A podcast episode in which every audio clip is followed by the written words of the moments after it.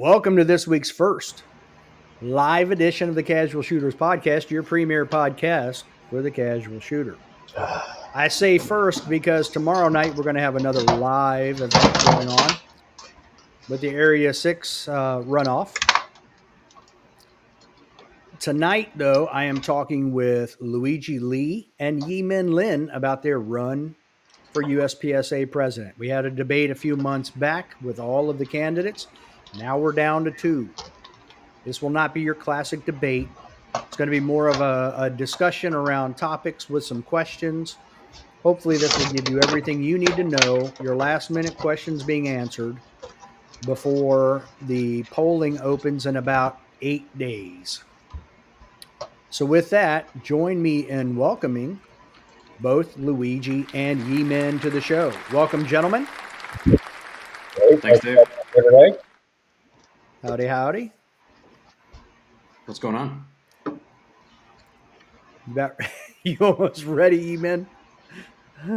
Uh, yeah, I definitely do not have the most professional setup here, but I think we should be okay. So I appreciate y'all's patience today, and thanks for everybody uh, watching the show. All righty. All right. So, as you guys are aware, but the audience is not, at the moment, we are not doing an intro, uh, but you will have the opportunity at the end for a, a closing statement for yourself. Instead, we're going to get right down to business. And, uh, audience, uh, there's quite a few of you on right now. If you have any comments or questions, please feel free to post them. All right, so gentlemen, you guys got the list of topics that we were going to discuss. Um, sorry I didn't get them to you yesterday evening. That's what I wanted to, but things got busy yesterday. Anyway, the number one question I've been asked, and I've heard Yee-min, is with your situation, um, people want to be reassured in whatever way that you can that you feel confident that you'll be able to take the office of president if you were to be elected? No, I appreciate the uh, question, Dave. I know that's uh, a really hot topic of discussion. Uh, first off, you know, the board did give me the opportunity to reapply for my RO certification if I were to be elected. Uh, I think, in addition to that option that was laid out in the May 29th meeting minutes, uh, you know, I was still included on the ballot so that people could vote for me. Uh, and for those of you that voted, you know, during the first election go round, you know, you have my thanks and appreciation. Uh, I expect that, given the board, you know, did put me on the ballot and that they give give me the opportunity to reapply for my RO certification. Should the membership vote me back in the office, uh, I would expect that the board would acknowledge and honor the members' wishes.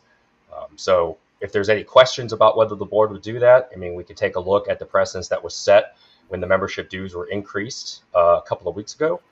The members did take the opportunity to voice their concerns to the board, and the board listened to those uh, concerns and had a special meeting, and you know they rightfully mitigated the impact of the membership dues increase, you know, the following week. So for those people that are concerned that the board, you know, may do something in contravention to the members' wishes, well, they, they have set the precedence that you know they do in fact listen to what the membership uh, has to say with regards to the direction of the organization. Okay, you have any comment, Luigi? Uh, yeah, I just wanted to to see. Um, you said that you can reapply for your RO certification, but I'm pretty sure that the board meeting minutes that were amended was to repetition the directorship for reconsideration in the appeal process that you just did. Um, I would like to know that in a span of six months, um, given that pretty interesting statement that the board stated for you, um, or sorry, not for you, the board issued the statement regarding your uh, situation. Um, what would have changed in six months for them to make a different decision? I mean, it's, it's said that you guys couldn't come to an agreement. Well, that that's definitely a valid question, Luigi. Uh, I would look at it from the perspective of, you know, the appeals process was handled. Um, you know, I certainly can't go into the details of the decision-making process, but the appeals process was conducted and it was adjudicated.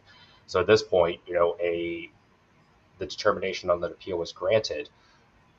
this process to this process to apply for my RO certification back, you know, that is considered that would be considered a brand new brand new instance. And the board, you know, the board and even the director of NROI has made statements in, the past regarding, you know, the in, ensuring that members aren't necessarily held for double jeopardy. So I would consider this as a brand new issue that that comes up if you know I were to be reelected by the by the members. So you know, this would be a brand new situation. Okay, because that's not how I read the minutes. It said that you can uh, you're able to petition the board of directors in one year's time for reconsideration on May 31st, 2024, and then it was amended to give you the benefit if if in fact that you did uh, um, if you wanted to that you could petition prior to December 31st for reinstatement on the 31st. So you would have a, a valid certification day one. Well, I, I think as we've all understood from looking at the meeting minutes, you know, we can all read the meeting minutes and have our own particular interpretation of what they say. Um, you know, I, I, can't speak for the board's, you know, I can't speak for the board's mindset or how they intend on approaching it. Uh, what I can say is that the opportunity was provided for me to regain my RO certification if elected as president. You know, prior to the uh, time time frame that was established by the director of NROI, and all I can do is you know basically ensure that I'm in a position to be able to take the position in accordance with the USPSA bylaws. All right. So, and with that, mm, so we have it clarified. The first motion was to uphold the level four discipline imposed by DNROI. Everybody voted yes except for Frank Rizzi, the Area 7 director. Ted Murphy abstained. That passed. Then there was a motion to amend the time period, which, as you stated, Luigi, initially was for May 31st, 2024. So a period of one year RO suspension. Um, but then there was a motion to amend by Scott Arnberg, seconded by Frank Rizzi, to allow Yee-min to petition the board of directors prior to December 31st for possible reinstatement of his range officer certification on December 31st, 2023. Everybody, so Leighton, yes. Um, Bruce Gary was absent. Leighton, yes. Scott, yes. Mel, yes. Rick, yes. Bruce Wells, no. Frank Rizzi, yes. And uh, Ted Murphy abstained again. So it was pretty. Uh, it wasn't unanimous, but it was one shy. Um, so it was um, six yeah. six to uh, one. Just a, uh, another clarification on that. Uh, we did not have a oh, sitting Area one. Eight director.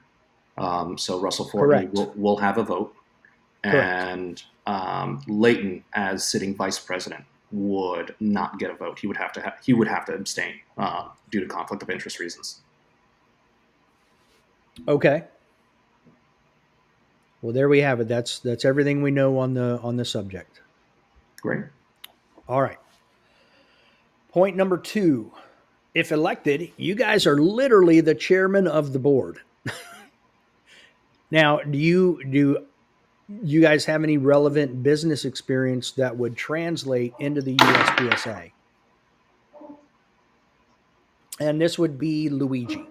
Um, yeah, um, I've been in the corporate world for uh, a number of years. Uh, I've owned businesses. I've helped start businesses. I've taken over businesses. Um, I've taken over departments. Uh, I've been very adamant on different board of directors. And I've worked a lot with committees, especially um, in my tenure uh, with uh, Miami Dade County Public School System. Uh, I worked with some committees on there. uh, and within the school that I was at. Uh, so I've I, have been a 1099 employee for or independent contractor for quite a number of years. Uh, anybody that's done contract work, you know that you're you're your own boss, you're your own business owner. Um, between that and the restaurant world that I've been involved with for uh, a very long number of years, um, between owning and managing, I, I think I'm I'm in a great position to help serve the, the organization with uh, that type of business experience. Okay. Yee-min? So in the past, I served as a program product manager in the Silicon Valley tech industry. Um, I would say my primary experience as relative to USPSA uh, is that USPSA is a 501c3 nonprofit.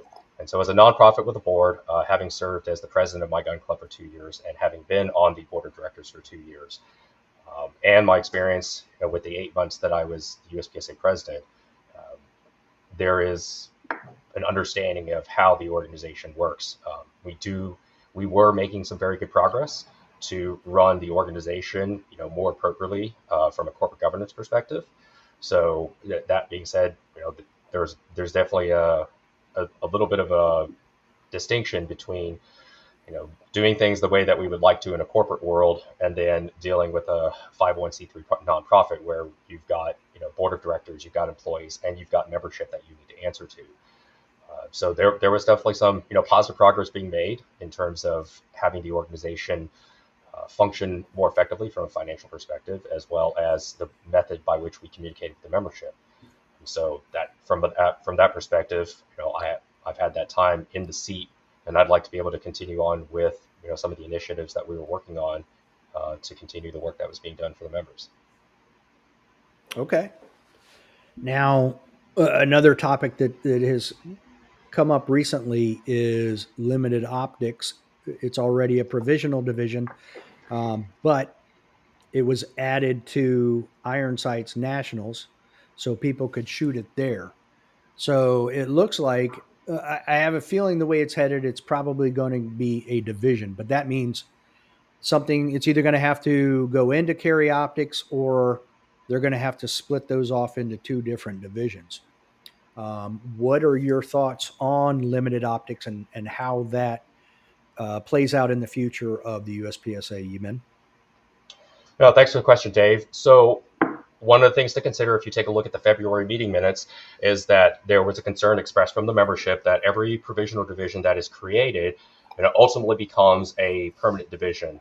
And the metrics by which we evaluate whether a provisional division should be permanent, you know, that's that's not necessarily been the most transparent to the membership. So with that in mind, uh, the discussion uh, and what was voted on was that we would we wanted to at least see a minimum of five percent activity participation uh, across the entire USPSA membership. So not just major matches, but also your club matches. And that number was selected based on uh, single stack numbers. So single stack uh, participation is roughly five percent.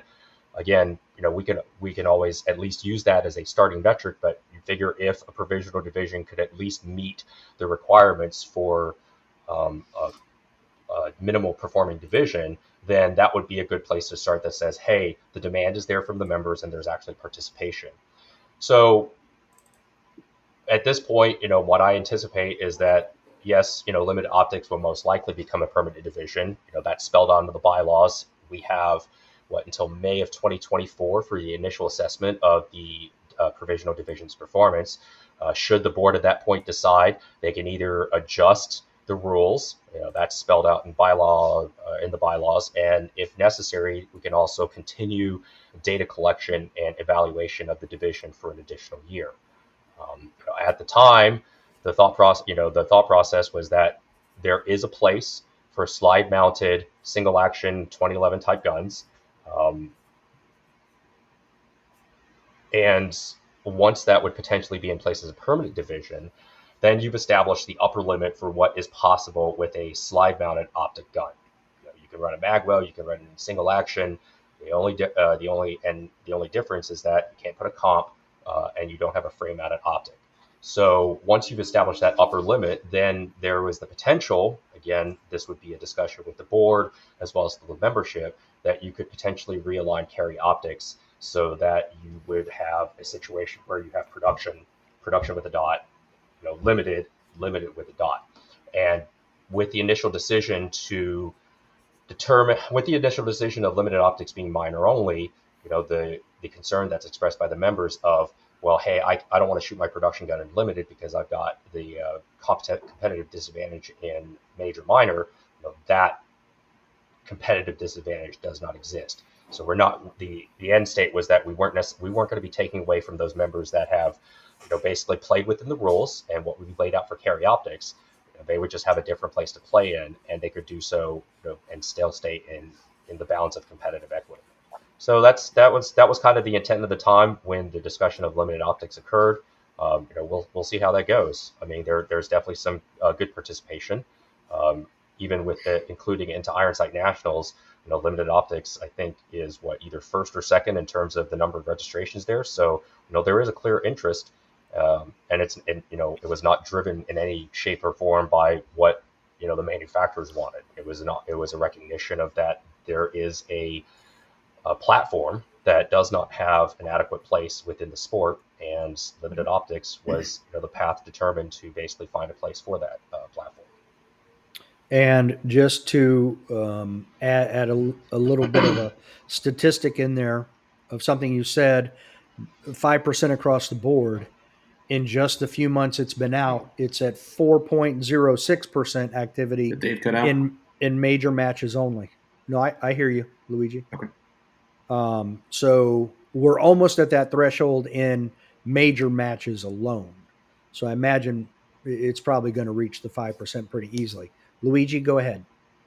Oh, sorry. Uh, you, you cut out there. Um, oh, I cut out. I'm sorry. what did you, uh, what did you miss?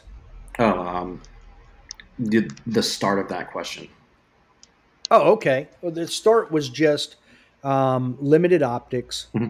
It's a provisional division. It was added to Iron Sights National. Oh no, yeah, yeah, I got that. I didn't know what your uh, statement uh, when. Oh, it was, was just.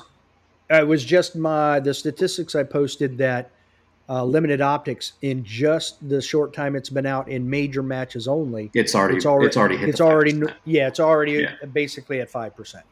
Um, my views on limited optics, carry optics, and and how they translate over to production optics. Um, as it stands right now, I don't see enough of a difference between limited optics gun and production or carry optics guns.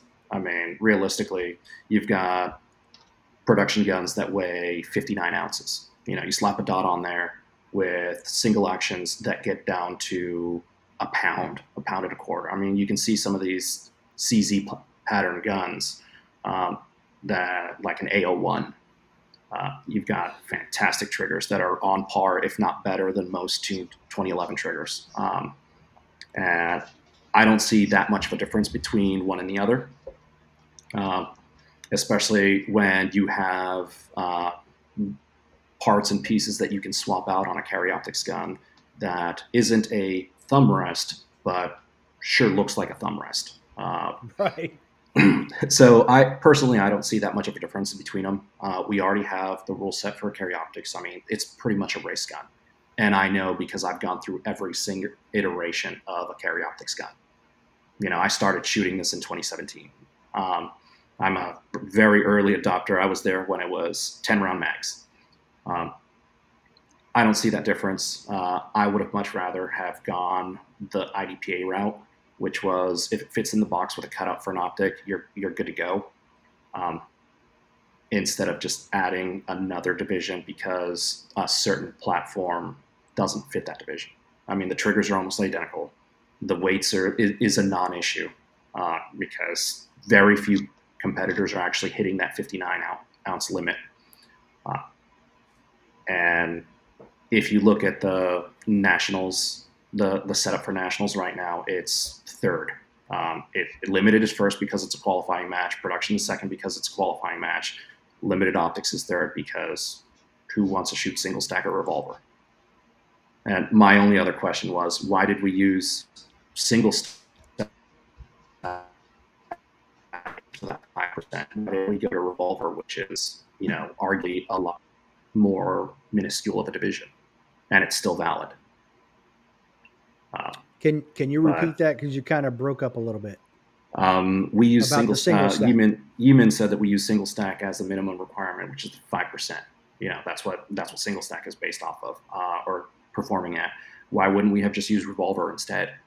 You know, arguably revolver is a lot less uh, of a division. You know, a lot, lot less activity. Uh, yes, it's unique, and yes, we should keep it. But if we're keeping revolver at X percent of activity, why don't we use that as a basis for something new? Okay. And and just from the again, a couple of statistics real quick. Single stack major matches only 2.59% participation. Revolver major matches only 1.07%. So, okay. Now, those numbers being thrown out, limited 10 being 0.65%, limited optics is almost up to the same um, percentage wise as production. Do you think it's time to sit down, the board sit down as a whole, and realign the divisions? Luigi. Uh, yeah, I think uh, it's it's a conversation that definitely needs to happen, um, and I would love to be a part of that. But if you were to consider some of the other divisions, some of the other sports, I mean, SASS, uh, the Cowboy Action Society, uh, they had almost 700 competitors at their nationals last year, and they between divisions and categories because uh, they they do it a little differently.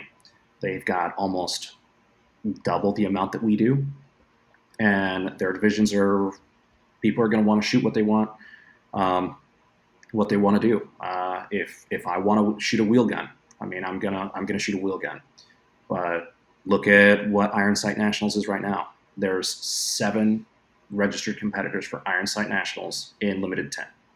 And we need at least 10 in the, in the division at our nationals to recognize it.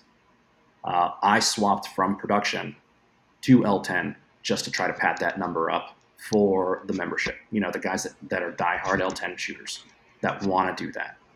Um, but if I'm if I'm in the position where I can I can have that discussion, I can have that conversation, I, I already travel around around the, the country on my own dime. You know, having that conversation with members and having that member input is is just gonna be what happens.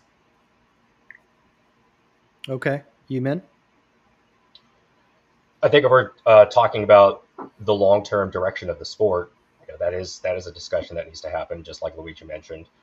Um, one thing to you know, a part of it is basically also looking at you know all the different aspects of what a significant paradigm shift would look like. So uh, that discussion was something that came up at the General Assembly at the World Shoot uh, from some of the younger regional directors out there in terms of you know hey are the divisions correct are they are they where the market is going you know what are our members actually competing at think what's uh, fundamental to to consider is one you know are the divisions are the divisions appropriate to ensure that folks who want to be able to participate in practical shooting as well uh, can basically do so with whatever gun they come with, right?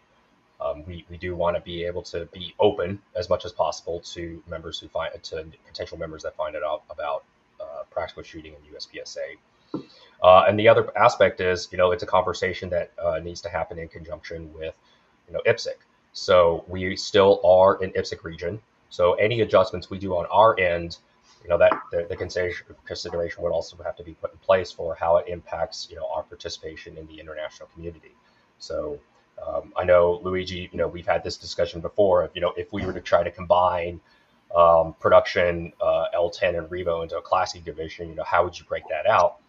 Uh, at the end of the day, you know it's it, it's a discussion that should happen. It's a discussion that should involve the membership, um, and it's also because of the way the nonprofits work, you know, there's very little that we do in the sport that requires an immediate rapid change. You know, it's something that should be very deliberative in terms of, you know, the, the information that we gather to determine whether division realignment needs to happen.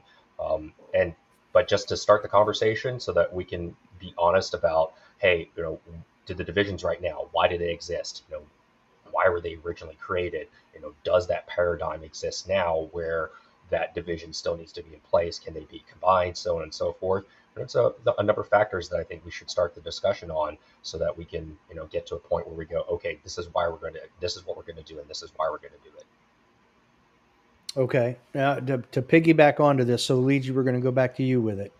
Um, we'll call this another subset, but there is a comment um, that states that right now the the current makeup of the board is resistant to change how would you work to counteract that and and try to get the board to progress? I know Yee-min, you mentioned you got to start that conversation. So, how do you guys start that conversation and get that ball rolling? Um, so before we we go to um, that question, um, I just wanted to, to have a clarification on. Okay. Um, we are the U.S. regional affiliate of IPSC. That that is absolutely true. And as long as we hold the charter for and we have that agreement with IPSC, we have to do what we need to do, sending sending a team and making that we have to have a national champion. And there's a lot of things that we that we're required of in in the IPSC charter. That being said, that being said, bye. There, and he's back. oh, oh, sorry. Um, that, uh, that, being said, uh, we do we do have certain alignments with IPSC, um, but our rule book has been changing with additions and addendums, even when the original rule book said IPSC with USPSA secondary rules on every line. Uh, it's been changing for 30 years. Um, we also have IPSC nationals in the US that would be a very easy way of deciding who our teams are in the IPSC, the divisions.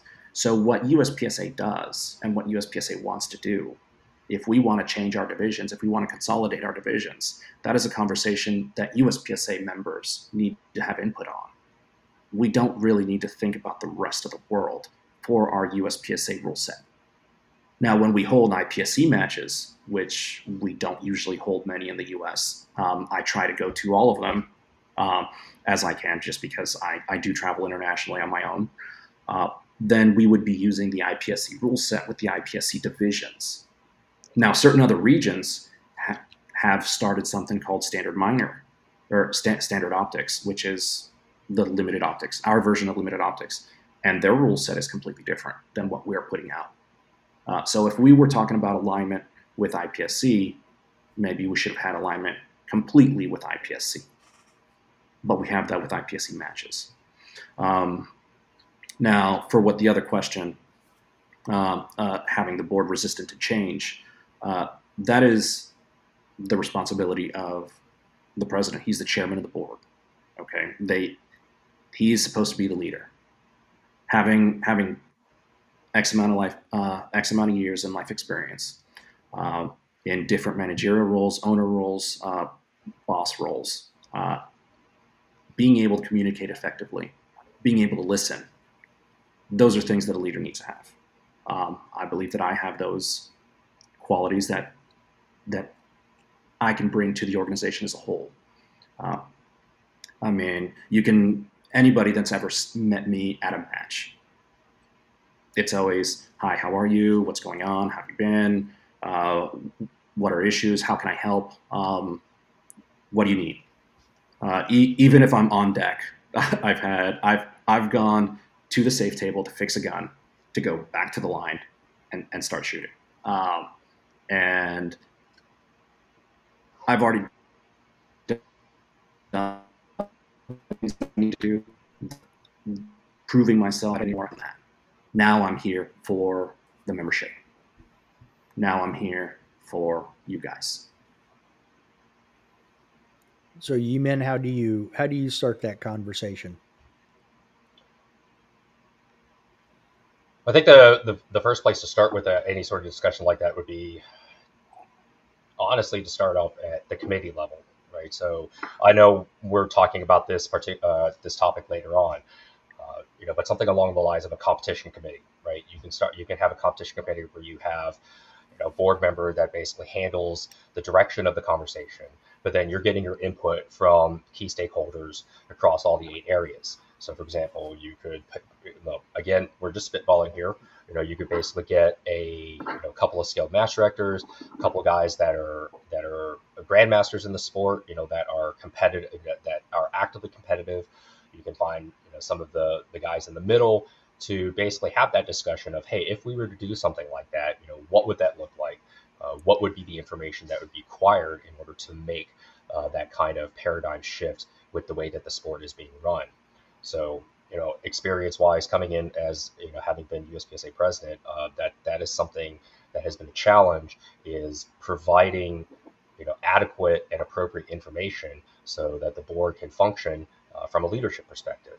So I think that the first place to start would be to task out that task that out to a committee, competition committee that says, hey, if, if we were to reimagine the divisions, say we're starting fresh, you know, what would that look like? And here are some of the considerations. Um, I think the work that you've done and Jay Slater has, has identified that you know optics optics platforms are the dominant uh, platform within the sport. What is it? Something like 70, 75% of competitors are basically shooting some kind of optics platform. So with that in mind, you know, where where do we go from there? Okay, now that you've established that that baseline for you know, starting the discussion, then you let the committee do its work. At some point, you know that that way, when the board actually has to make that decision, you know they can make that decision with a report that's been properly researched, uh, with the data that's presented to go ahead and determine, hey, is is this the direction that we want to take the sport? Yeah, and it's like uh, 74, 75% is just carry optics open and PCC. So three quarters of it is three divisions. Everybody likes shooting a dot. It's easier. I, I, like shooting a dot, especially at my age. Take that. All right. Now, Luigi, I'm going to use something you said as a transition to our next topic, which was you travel around on your own dime. So let's talk finances. Everybody's favorite USPSA topic, especially on the internet. so, um, give me this should be Yee-min starting this one. Um, I, am going to add in the the 990s because we haven't seen one for last year yet. I'm I'm not saying it's not there. I'm just saying we haven't seen it. So, your thoughts on how do I want to say it? Trying to correct the hemorrhage of of money each year and trying to get the organization back into the black. Again, knowing that you're one of nine, you're not the finance chair, you're not the finance committee person, any of that, but you're still going to have some input. So, what are your thoughts? So, part of the challenge that uh, that both Donna and I ran into when we first took position uh, was just understanding what our baseline was, right? So that was something that Donna spent a significant amount of time uh, trying to determine what our baseline spending was to begin with. So during the process of trying to figure out our 2022 uh, P&Ls and expenditures, you know, there was a fair amount of, of time, actually a, a, very significant amount of time, just ensuring that the accounting of our expenses and everything was categorized correctly. So that was something Donna did a really great job of in terms of being able to provide some more financial uh, granularity or visibility into what it was that the organization was spending and specifically where was it being categorized. So as far as the budget process for uh, 2023, there was a consideration given to, hey, there's got to be some cost cutting measures put into place. So there, there was a reduction, at least in terms of the spending areas that we felt were the lowest hanging fruit.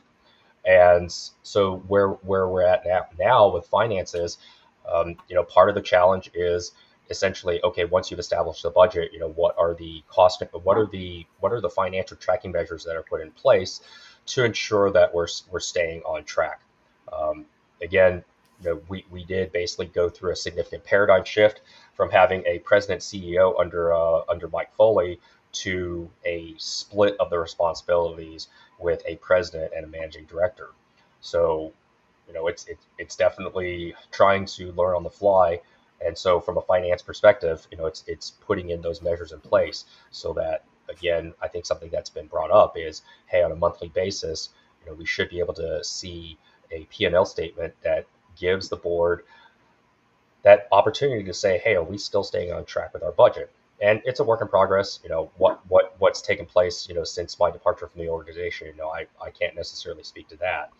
Uh, but it's right now the, the, the process and the challenge is laying in the appropriate corporate uh, foundation, corporate governance, corporate structure to ensure that when a budget is established, um, you know, we're able to track on a, on a on a monthly basis, as we should, because the board does have a fiduciary responsibility to the organization, and determine, hey, are we still on track, or are there some adjustments that need to be made?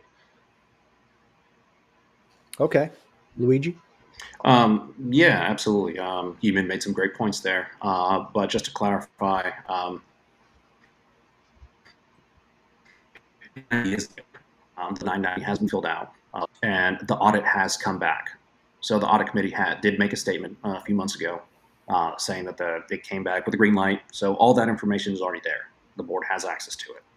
Um, it's why it's not public. That's that's up to the board. I'm not I'm not involved there.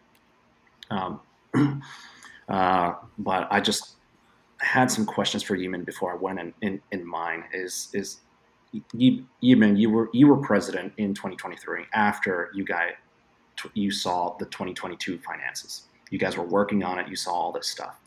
Uh, what did you see? What did Donna do that specifically? I mean, what what were the moves that were made and that were going in the right direction? I mean, because uh, everybody says, "Oh, yes, we were we were looking at uh, categorizing new new fees. We were looking at categorizing our our accounting.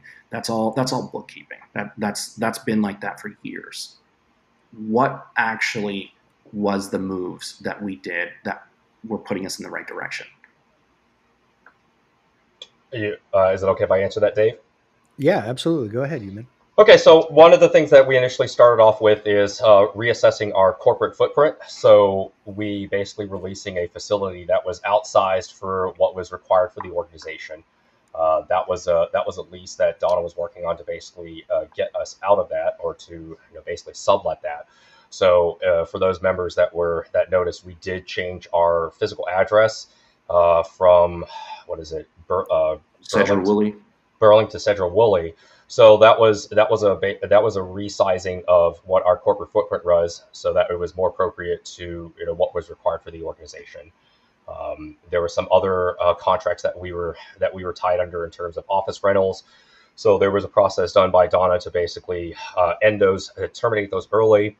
Um, let's see what else. Um, there was there was a, a an, an actual analysis of the per member costs for members. So for every member that is in USPSA, there's there's always uh, an annual cost uh, for the maintenance. So trying to reduce those tr- those recurring costs, that was something that Donna was addressing. Um, and let's see, even even little things like if you take a look at the election this year.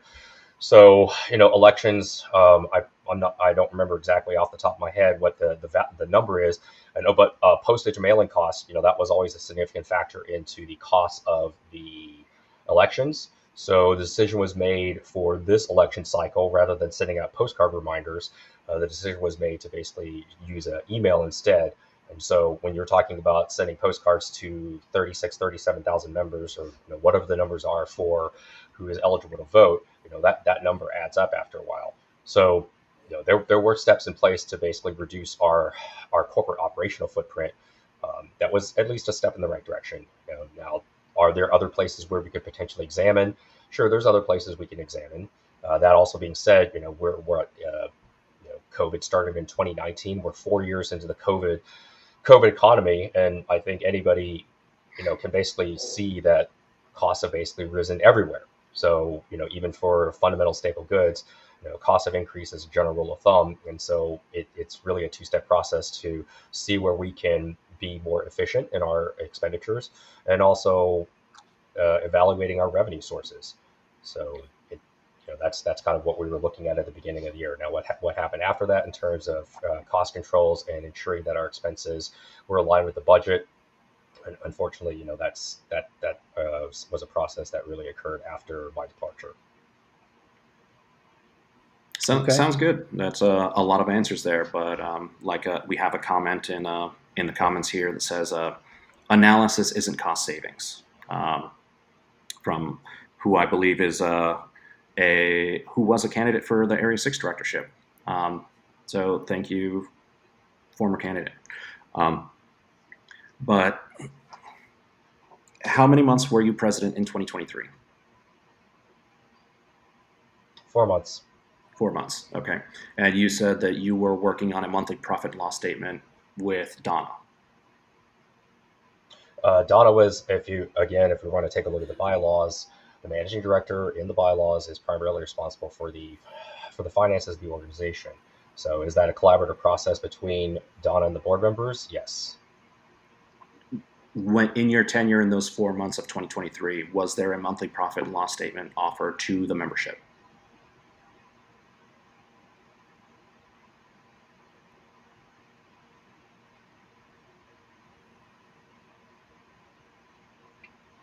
There, well, that's a couple months ago, and without looking at the meeting minutes, I think there was a couple of profit loss statements that were offered, but not necessarily on a monthly Okay. basis, which was a concern that was expressed by various board members on the timing and accuracy and just presenting the profit loss statements in general.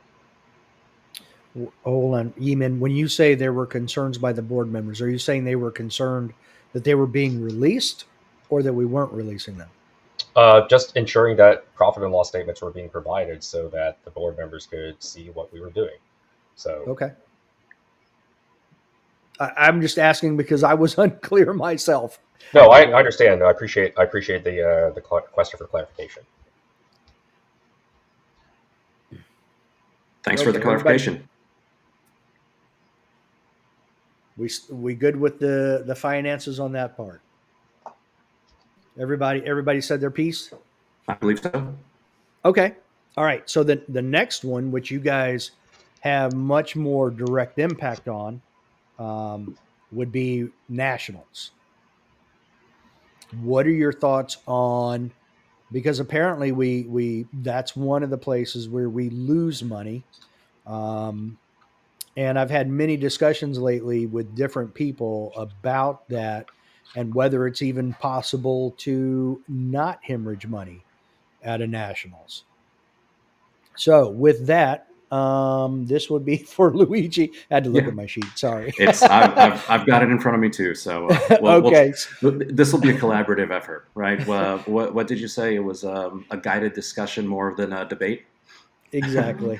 Um, so I mean, like Yee-min said, all right, um, we we've had issues with our bookkeeping. We didn't know where our finances were going. Um, from our budget, our audit report, our Form 990s, all of that stuff is super bird's eye. We, there's no specifics. You know, we, we can say, oh, um, nationals expenditures. Well, we're holding more than one national event. Are we? Is any of that cost going to any of the outsourced nationals? Is it just USPSA nationals? Is it multi-gun? Is it two-gun? Is it IPSC? Is it Steel Challenge? You know, World Speed Steel still falls under the USPSA umbrella.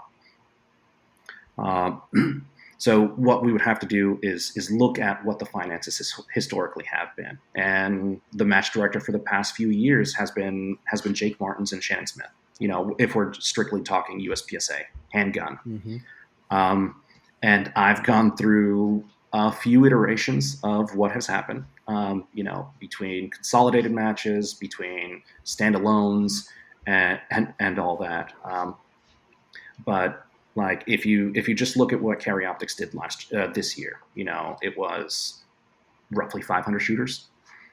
Um, is it a, a large match? Yeah, it's a pretty big match. Um, but if you go back to 2018 for nine days of nationals, I mean, we had 852 unique entries in nine days of nationals, done in one week. Uh, if you look at all the entries, it was over 1,100, uh, and that's that's a pretty big match. Granted, a bigger match is going to cost more, but would we save enough money on some of the other expenses?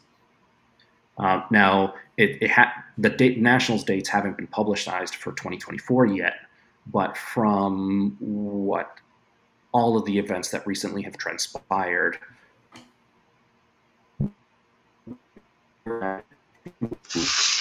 and He keep he keeps leaving me hanging. hey, uh, can you hear me? Yeah, I hear you now. What did Okay. you say? With everything that has transpired, you cut so, out. So with everything that's transpired in the past few years, um, like we don't have consistent leadership. Uh, Nationals for 2024 has been given 100% under the purview of headquarters of office, home, Headquarters is in charge of all of nationals uh, for for next year. That's all done. So the incoming president has realistically no say in it because the board has voted to give it to Jake Martins and Donna Webb. Uh, so we need to be looking at nationals for 2025. And nationals 2025, we have enough time between now and then for an incoming president to make a spectacle, you know, make something great uh, but we need to see, go back through the histories, talk to the match directors that have been there, talk and see what the expenses have been. Yes, inflation has, has happened. Yes, the COVID years have happened. Uh, everything is much more expensive. I mean, uh, an area match that I used to spend fifteen hundred dollars to get to a few years ago is now costing me two to three two to three thousand dollars, and everybody's everybody's experiencing that. Um, so we need to look at historical numbers. We need to see what worked. We need to see what didn't work I mean, at any given match, you know that your biggest expense is going to be staff. Our staff package hasn't changed in a very long number of years. $375 for travel and the same per diem that it was almost 10 years ago. There's certain things that we need to cut costs on. There's certain things that we shouldn't cut costs on. And that's the same in any business. Um, so yeah, it's we need to look forward to 2025 and figure out a long-term plan and consistency. Okay, Yee-min, before you start now, Luigi. So let me ask you this then: uh, um, Do you think then that losing money in nationals would be okay if you made up for it somewhere else in the organization, so that it's a wash? 100% nationals should be a loss leader. Every every business venture that that is worth something is is going to have some sort of loss leader. Costco, they've got a five dollar rotisserie chicken in the back. But now I'm hungry. Yeah, I know, right? But you're gonna walk from that front from that front door where they check your little credit card, and you walk all the way to the back to get that rotisserie chicken. You know you're gonna put a hundred bucks in your it just that happens. Um, we have activity reason uh, activity fees for a reason. We have membership dues for a reason. If you look at any of the other org- shooting organizations, IDPA they lose money on nationals every year. SASS lose money loses money on nationals. Um, Metal Mania, it's it, it, all of these other organizations that it is the culmination of the shooting season. It is supposed to be the biggest, the baddest, the best thing on the planet or in the country. Uh, but I've I've shot level four IPSC matches abroad. Why why shouldn't our nationals be on par with something like that? We had the Pan American in in Florida just at the end of last year. Um, we have level three matches in the U.S. right now that have more shooters in it than all of our national events. Wait, what event? Uh, we have we have level three matches in the U.S. right now that have mm. more competitors than all of our nationals. If somebody can do that without activity fees, without membership fees, then there's no reason that our national event can't be that much better. Now, I do want to say that there were seven people who tried seven 700 people that tried to get into Carry Optics Nationals alone. So there there is desire for shooting. Are are you good for us to move on to Yee-min? Are you are you done, Luigi? Or oh yeah, no, I'm good. I'm good. Yee-min okay. can go. All right, your turn, Yee-min. Oh, thanks, Dave. So, I mean, just to address one thing that Luigi brought up, I mean, part of the reason why you have companies that have loss leaders is they're usually trying to make up that revenue somewhere else. Um, right now, if you take a look at our revenue numbers at USPSA, our revenue numbers primarily come from really two places. One is membership dues, and the second is activity fees.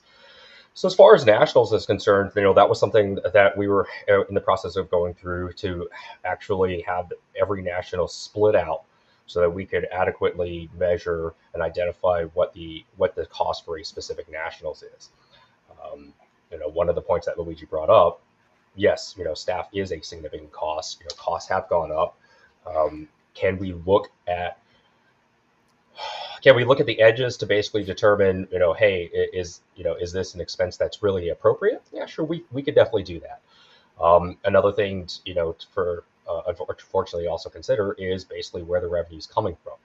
So, you know, it's it, again, it's sort of like the finances. It's really addressing a combination of okay, are the revenues, you know, or the match fees or any other revenue sources that we have for nationals, is that you know still valid given where we're at, and you know what can we really do with the expenses? And you know, I'm not, I don't necessarily say that our nationals should not necessarily be a loss leader, but to a certain extent, you know, they need they need to be somewhat self-sustaining, and that is a paradigm that we sort of operated by for time immemorial, where okay, you know, we're all we're constantly losing money at nationals.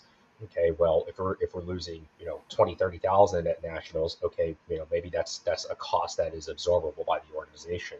You know, if you're looking at a cost that's you know significantly more than that, um, then the question becomes, okay, you know, are we are we right sized for an event that we basically put on for not only for the membership, but also as part of our selection process of the World Shoot team.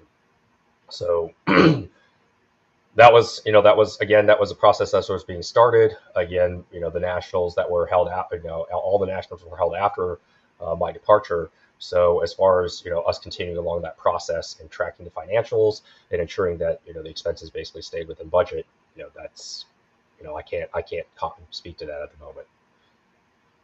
Now, Yee-min, you were in between nationals, correct? Like the last four months of last year and in the first four months of this year. Correct. Okay. Now, uh, here's a comment I'm going to throw up. So this is for you guys to comment on, but it says, uh, this is from Matt Hopkins. I got the cost of each specific nationals when I was on the board.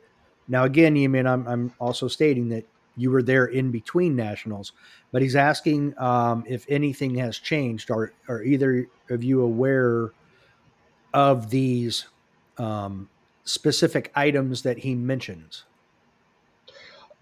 You know that that was that time that Matt Hopkins was on the board. You know, I wasn't uh, I wasn't present. You know, I wasn't involved in that process.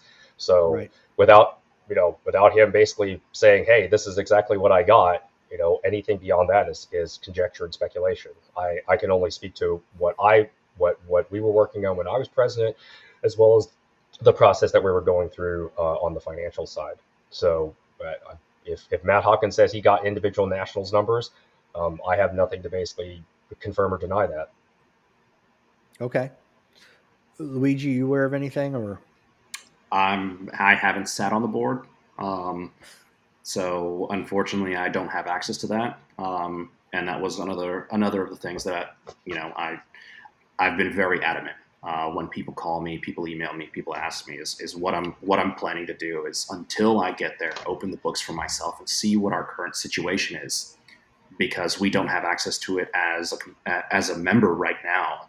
You know, we're in August. We can't make any actual decisions. We can't make any evidence based decisions at this moment. Um, okay. And Nationals, unfortunately, is one of those. Yee-min, quick question for you, and I'm, sure. maybe Luigi knows. I don't know. Does IPSC lose money on the World Shoot? Does anybody know that? Because I don't know, but it popped up when you guys were talking. Finances for IPSC World Shoots are slightly different. Um, I think that's not no, that's really it, it, it's the easiest uh, analogy that comes to mind, and it's not necessarily you know the correct analogy because a world shoot basically occurs every three years, right? So um, not only does not only is the host country able to utilize you know national level resources that we aren't necessarily able to, um, there's there's a, a, a fair amount more monetization that occurs at a world shoot. Um, if we're if we're taking a look at our respective uh, level three matches, you know one thing you know one thing that it, to keep in mind is that we have as of now the most members in the IPSC community, right? So Russia is still not part of IPSC. So at, we're roughly 36,000 members, which, if I remember off the top of my head, is about what three times, three or four times more than the the, the next uh, largest regions. So those regions are able to basically run a single nationals, and they're able to put all their time and effort into that. You know, if we were to talk about any consideration of having a single nationals, again, you know, it's something to consider. Uh, but it's also something that we're basically trying to service a much larger membership base than other IPSC regions are. So, you know, world shoots, world shoots are, are, are very different beasts. You know, even a level four match, those are continental matches, and those are also very different beasts because they're also once every three years and on a rotating basis between uh, IPSC continents. You know, a level three match, if we want to compare out, you know, apples to apples, you know, there are level three matches and their uh, IPSC level three matches. You know, the finances are finances are about the same. You know, in terms of hey, what can they do? You know, what people have to expend um, you know how their cost and and even the size of the membership that they're uh, that they're including. So, okay, Luigi, I want to go back to something you said real quick. You said IDPA and SASS um, lose money, but they just run one nationals a year, do they not? Whereas we run multiples. Um, I believe SASS runs a nationals and a worlds every year because uh, they have end of trail, which is considered a, their world their world championship, and then they have a national championship um, that usually different. But if anybody has any experience with SASS, I mean, their match might be 600 people, right? But they have multiple warm up matches, they have side matches, they have other events, and it's it's it's like a week long. It's a shindig, and it ends up being like 12, 1300 entries, something like that. It's it's ridiculous. Um, the only thing that I could probably liken it to would be nine days of nationals when we had eight, 800 or so individual entries, 1100 or so, you know, um, actual entries. Okay. yes, I did say shindig. um, but but there's a there's a few things I wanted to touch base and get clarification on uh, of what you've been said. Um, it, yes, uh, since May, uh, you haven't been the president or the regional director, but um, you still should. I mean, if you care about traveling internationally,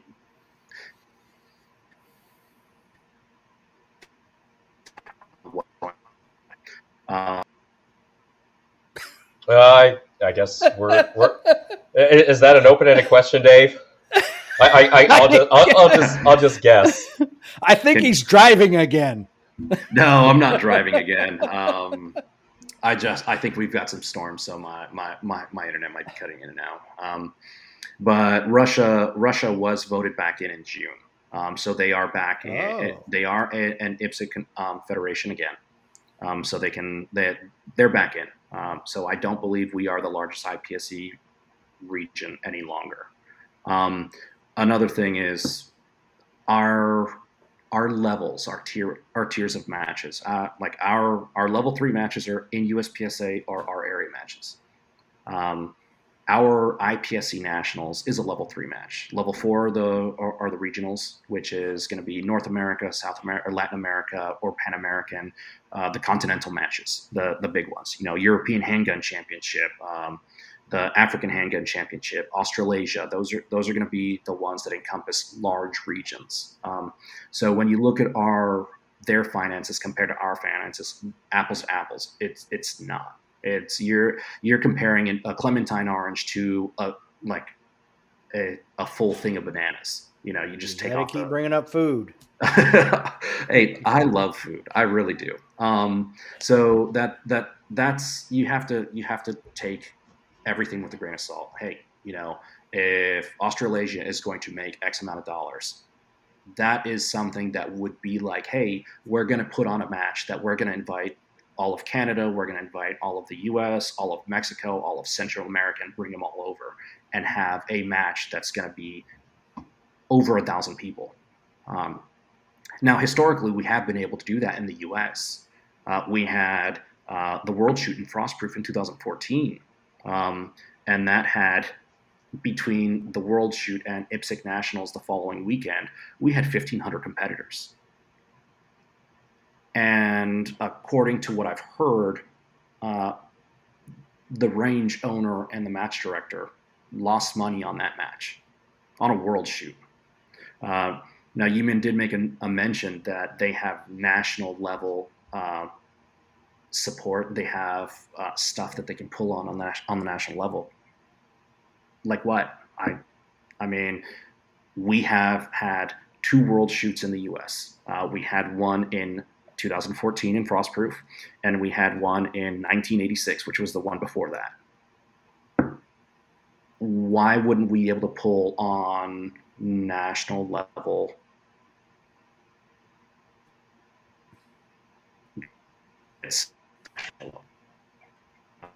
and that's just a question for the men. You're gonna say you did to pull you on. Why can't we? did you get that question, Dave? Because I did not hear any. Of it. No, you said why can't we pull on what, Luigi? Why why can't we pull on uh, on the national uh, utilities or, or the the events that that Yee-min said? I mean, with uh, with Thailand, he said you, you were able to put on on national sources, resources, and and why wouldn't we be able to do, the same for our matches? Because we had we had a, a, regional here last year as well. We had the Pan American here last year. Um, why wouldn't by, we be able to do the same? By national, do you mean you mean state government money? Is that correct, Yee-min? Uh, I I'm not entirely sure what uh, Luigi's referring to. Just uh, again, I I think you and I are both basically hearing like every other couple words. So um, you said when when you put on a regional match, that's every three years. That they're in a different situation because they can pool all of their matches into all of their shooters into one match, and they have governmental support or or, or national resources that they can they can ask pull upon. What national resources can they can they pull on that we wouldn't be able to do the same? Okay, um, if you really want to go down that rabbit hole, we'll be we'll be happy to. So let's take a look at the Thailand World Shoot. All right, you were there at the Thailand World Shoot. So at the World Shoot, we had assistant pa- pasters, right? So mm-hmm. that's something that basically allows us to be able to shoot and not have to paste and reset. Those pasters were uh, Thai Royal Navy sailors.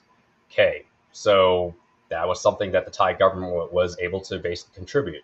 Um, am not am I saying that it's not something that we would be able to do to say, hey, can we get some guys from the National Guard to come out?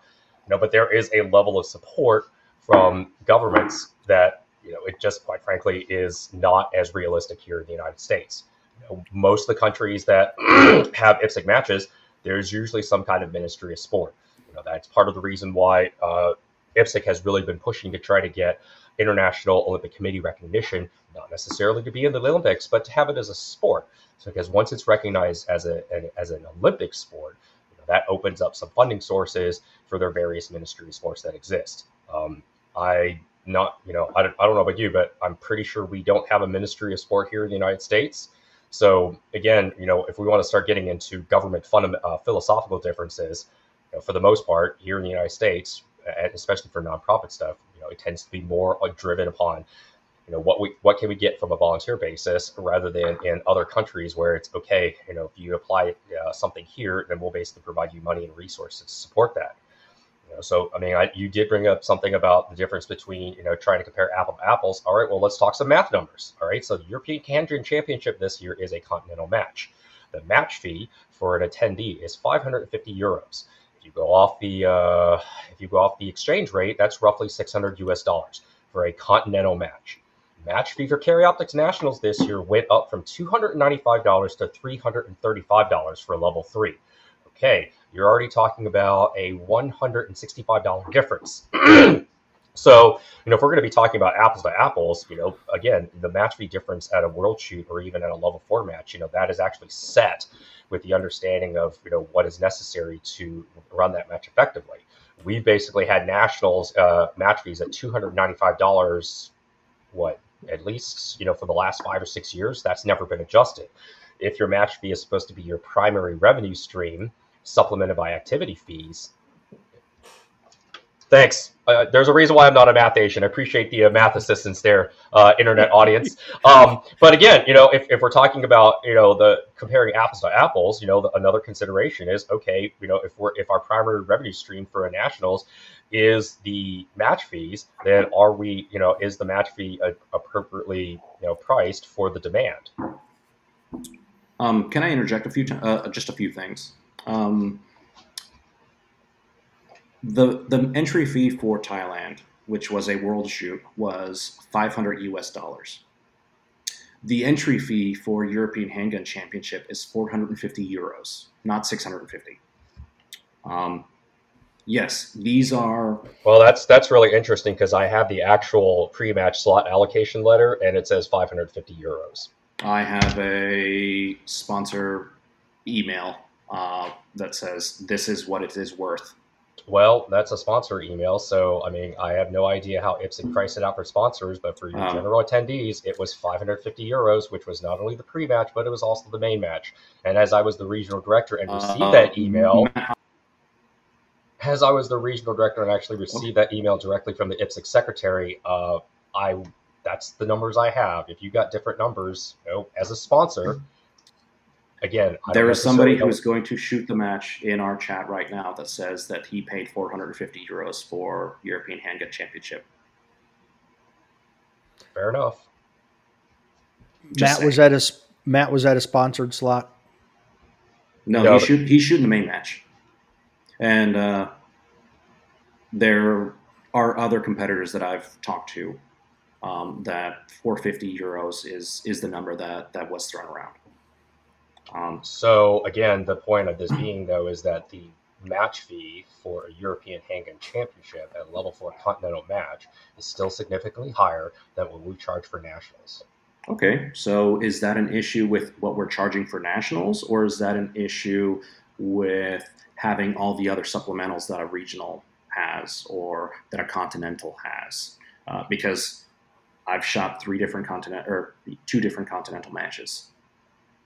I've I, my first one was in 2015, uh, so I, I I kind of see what the differences are between what we hold internationally, what we hold in the U.S., and what our nationals are.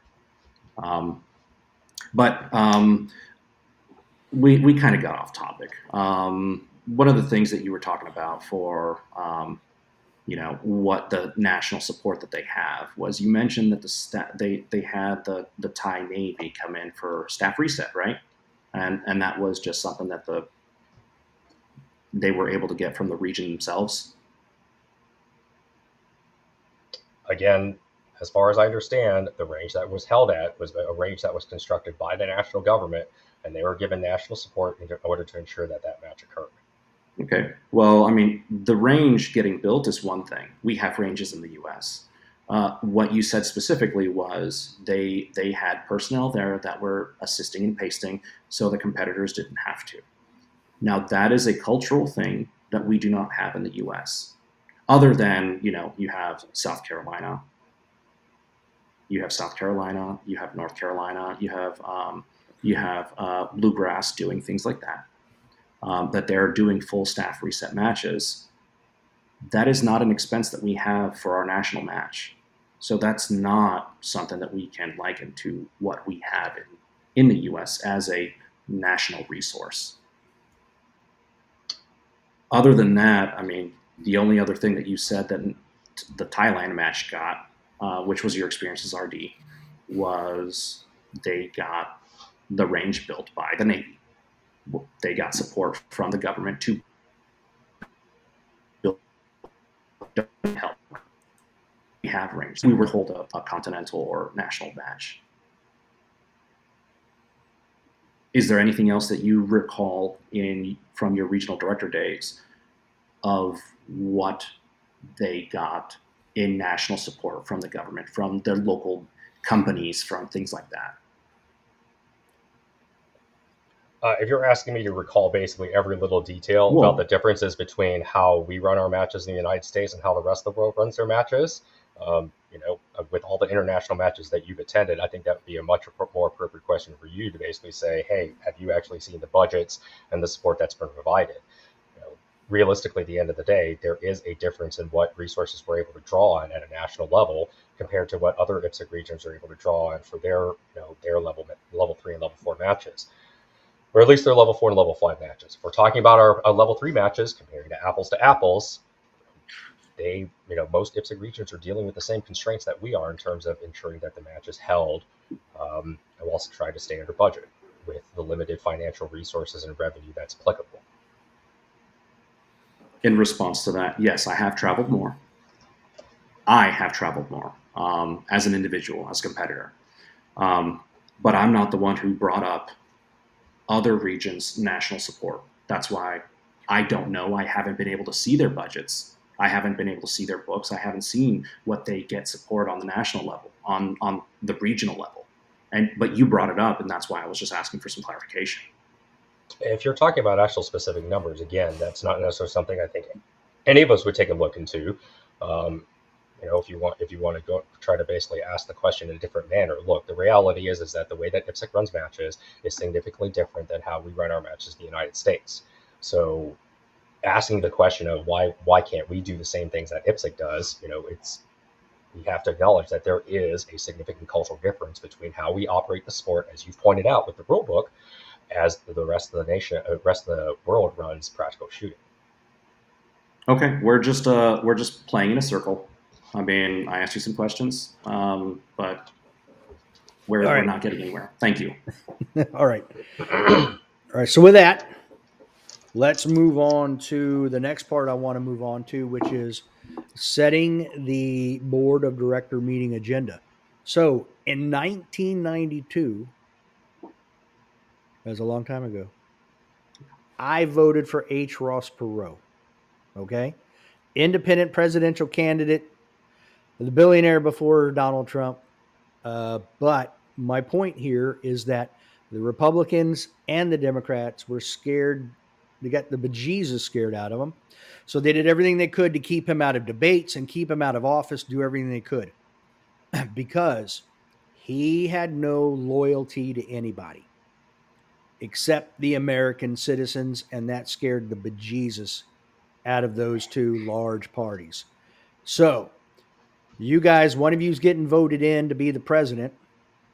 Do you have any loyalties to any board members or any sponsors that might skew whether you put something on a board of agenda docket or not? And this one will start with Yee-min Lin. No, appreciate the uh, the question and the concern, Dave. So when, when I was the president, as far as setting the agenda, you know, if any board member requested to add a, a an item to the agenda, you know, it was it was added without question. So there was no consideration given in terms of who was asking for that particular agenda item to be added. Uh, in addition, you know, at the beginning of every board meeting, there was always a, a lot. Well, after we after like the first or second month, there was a line item added for agenda approval. So if there was something last minute that came up, you know, that, that would be added to the agenda, uh, usually at the end if we had the time to be able to cover that. So as far as, you know, any loyalties or whatnot, um, no, I mean, my time as the president was intended really to basically give everybody the opportunity to express themselves and to make sure that their concerns that were heard from an area director perspective. Okay. Luigi? Uh, so are there any loyalties that I have that would affect any issues with the agenda? Absolutely not. The only loyalty that I have is to the organization and to the members within it. Um, I've worked in the industry, I've worked outside the industry, I've been a sponsor. I've, I've done pretty much everything uh, that USPSA has to offer. As a high level competitor, as a match director, as board, uh, like a local uh, sitting on the board years, uh, the board of directors for eight. Um, so there, there's nothing that would make me withhold any issues for on the agenda. Now, the agenda is what the president is charged with. He puts it out, and, and according to our bylaws, it's ten days before the the meet the what the meeting is supposed to happen, right? Um, now, the reason why those 10 days is written in the bylaws is so the members themselves can can reach out and discuss with their area directors, with their president, the issues that will be coming up in the board. So the board members, all, all nine of them, can have meaningful dialogue in the meeting and vote in a manner that represents their constituents. Um, if you just have, let's say, let's take, for example, the hot topic, the membership dues that that increased, you know, a little while ago. Uh, the only thing that was on the agenda was the committee report from the fee committee. That turned into a vote. Now, me as a as a as a member, having a fee committee put something in the minutes, that's one thing. Having that vote to increase the fees in that same, that's a whole nother story. Uh, so I believe and I feel that the, the agenda should have a little more information um, than just one line item of what the topic is. I feel like it should be a small synopsis of what the votes are going to be and what's going to happen. Uh, I recall uh, when single stack went from a single frame or single piece frame to a modular single stack 1911. The only thing that was on the agenda for that was discussion of single stack. Um, but in that same vote, we weren't allowed anything other than metal frames. So we couldn't run polymer 1911s. Um, but we could run a modular 1911 with a polymer grip. There was significantly no difference, but the frame itself was in question. And I had conversations with, with, the board, the board of directors, the ones that I had access to. Um, I do have a lot of relationships with the guys that are on there. I had a lot of relationships with the guys that were on there previously. Um, I'm out there, I'm active, I'm communicating. Uh, I had the conversation. That was never brought up. That was never an option. It was just, we're going to talk about it. And then it ended up at a vote. Now I feel disenfranchised as a, as a card carrying lifetime member that has a decade on my lifetime card. Now.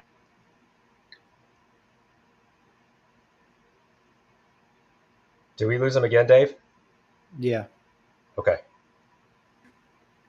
All right. You said uh, we lost you again, Luigi, and you said Oh. you, you Uh, had the last thing you said was you had ten years on your lifetime card, and then whoop, Uh, so, I mean, uh, my lifetime card was uh, I bought it, you know, two months after I joined the sport, um, and it rolled into a benefactor along the years. But I felt disenfranchised as a card carrying member because how am I supposed to have a meaningful conversation with my area director if my area director doesn't know what's going to be up for discussion if the agenda is intentionally sparse? So are you saying you're going to intentionally make it more descriptive so that people know what specifically it is that is that under that agenda item? if somebody wants to put an agenda or an item on the agenda, there needs to be a reason as to why. If if it's if it's worth putting on the agenda, that reason should be attached to that agenda item. That's that's my take on it. Because then I as a member I can go and discuss it with my area director. Okay. Yee-min, do you have any comments to what he said? You know, as, uh, as far as the agenda items, you know, I, again, I, you know, we're talking about what Luigi's mentioned. You know, there's definitely been instances in the board basically making decisions where, as members, you know, we really didn't have any input to it. You know, he's talking about single stack. As someone who spent my time in production, you know, I, I was equally caught off guard when they said, "Hey, you know, production is now 59 ounces. You can add a light and so on and so forth." And I think the the better fundamental question to be asked is, you know, if something is brought up as an agenda item, you know, an agenda item does not necessarily mean that action has to be taken. You know, agenda item is something that is brought up for the topic of discussion. So you can have that topic discussion, um, and part of the the responsibility of the chair and the president is to you know basically guide that discussion. So if we start getting involved in something where it's like, okay, you know, we're we're trying to make the decision, and something has to happen now, I think I just want to reiterate, you know, there's very little uh, that I observed from my time as president that demanded, you know, okay, we put this on the agenda, we have to take a vote now. Um, you know, agenda item can be brought up, you can have the initial discussion, and at that point, it could be acknowledged that hey, we don't necessarily have the information that we need to be able to make a discussion, uh, uh, an educated decision. You know, hey, let's go ahead and task this out to a committee, task this out to someone else, try to get some more research done. You know, before a motion to a vote is actually taking place. So I think you know that that's probably something that would be a little bit easier to accomplish in terms of okay, this item is brought up, let's talk about it. But the understanding is, you know, that's that's not unless this is a, a legal or safety related issue or something that threatens, you know, the very existence of the organization. Um, you know, there's nothing that hurts in there's no harm in basically being more deliberative about a particular agenda item than moving, you know, directly to uh, action just because you know you feel like something has to be done. Okay. I'm going to flash something up on the screen because I think this is a good time for it to to be discussed. Uh, if elected, so you as the president, what life experience do you have that would allow you to bridge the gap? Especially, and I think this is especially um, meaningful to the president because you're going to have to deal with the other board members. You're setting the agenda. So you're dealing with all the board members getting what they want, and you're dealing with the paid members, staff members of USPSA, and getting that input. And you're that go between person for this. So, what life skills do you bring to the table to help in that arena? Uh, who you want? Who do you want to start uh, first with, Dave? Um, let's go ahead and go with you started first last Yee-min. Let's go with Luigi. Okay. Um, so, I mean, like, like I mentioned before in this conversation, um, I've owned businesses. I've managed businesses. I've operated businesses. Um, I've been brought into departments as a, a, a, new manager, a new overseer, a new supervisor, whatever you want to call it um, to get SOPs on the ground, to figure out what the situation is, to turn ships around it in vernacular. Um, so it's not something that is foreign to me to come in and manage different people's personalities and manage different people's ingrained behaviors. Um, now, specifically with the volunteer officers and the paid employees, uh, the bylaws clearly state that all of the employees are subject to are, are under the purview of the managing director. Um, although the managing director is under the purview of the board of directors. Uh, so it's it's a chain reaction on getting all of the directors' input, handling all of the different personalities that we currently have on the board, and the new personalities that will be coming in. Um, the only one that's going to be coming in that isn't currently sitting is uh, we have the Area 6 runoff going on right now. I have a working relationship with both of those individuals already. Um, I would dare say to that that we're friends. Um, I'm friends with a few members on the board already. Do I agree with everything they do or everything they say or how they act? Not necessarily, but you know that's not what friends are supposed to do. Um, do, do I have working relationships with a have I had working relationships with even more of those employees?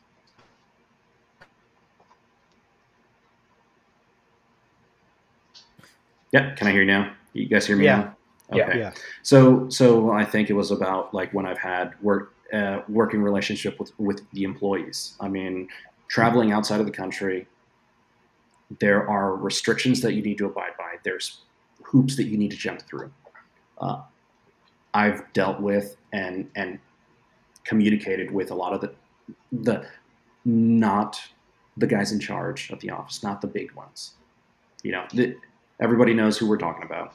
Uh, I have a relationship with them, but I've also communicated a lot with with some of the other staff members that we have in the in our headquarters, um, from the director positions all the way down. Okay. Yee-min. Hey Scott, you know it's good to see you on uh, listening to the show. You know I really appreciate the question. Uh, you know it has definitely uh, been I think for both, you know, your experience and my experience being on the board this year, it, you know, it's it's been it's been a little bit more contentious than we'd expected. Uh, you know, the I think the honest answer at this point is, you know, having having navigated through uh, really a, a, different paradigm that we had before.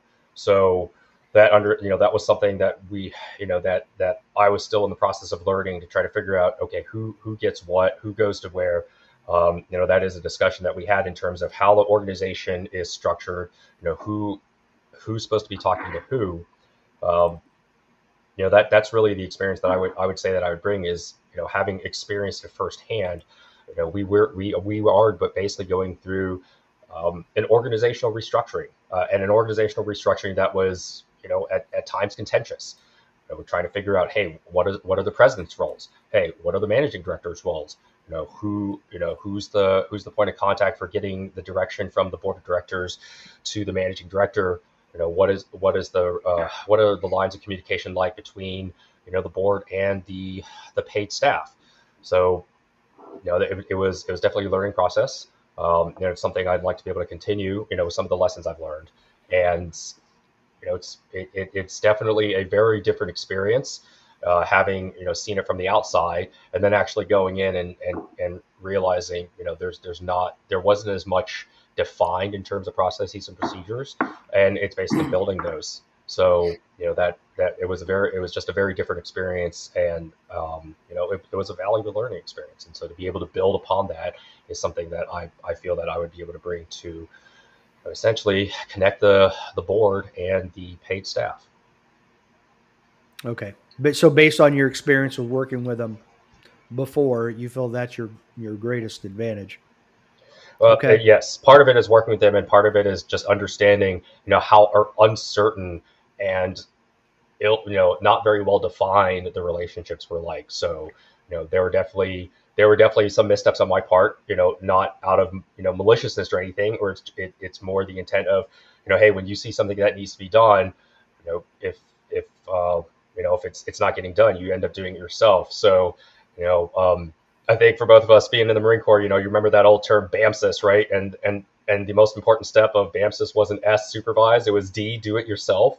Um, you know, and, and I'm, I'm definitely guilty of that, you know, having uh, tasked things out and trying to get everybody on board so that you know everybody understands the direction they're moving and then realizing hey you know we really need to get something done and you end up doing something and you know again i, I can understand how that would be considered you know that would could be considered unacceptable and it certainly wasn't done from the perspective of hey i'm i'm trying to take over your job it was hey you know we're we're really understaffed there's a lot of things that the organization has to take care of um, and if there was anything that I could do to try to help push that ball along, you know, I would I would sort of do first and, and you know beg forgiveness later.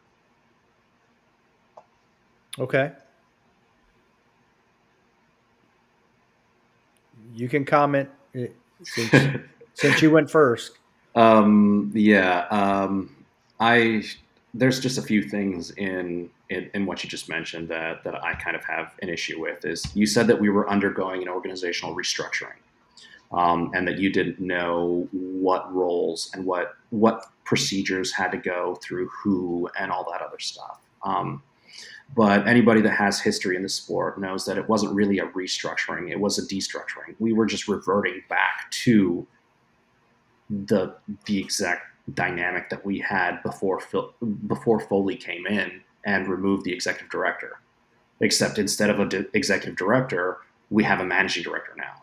But it understanding what used to happen and the conversations and the way that the minutes would have, and and the way that Sherwin, the the, the interim president, uh, described everything was it was going back to what we had before Foley consolidated the position.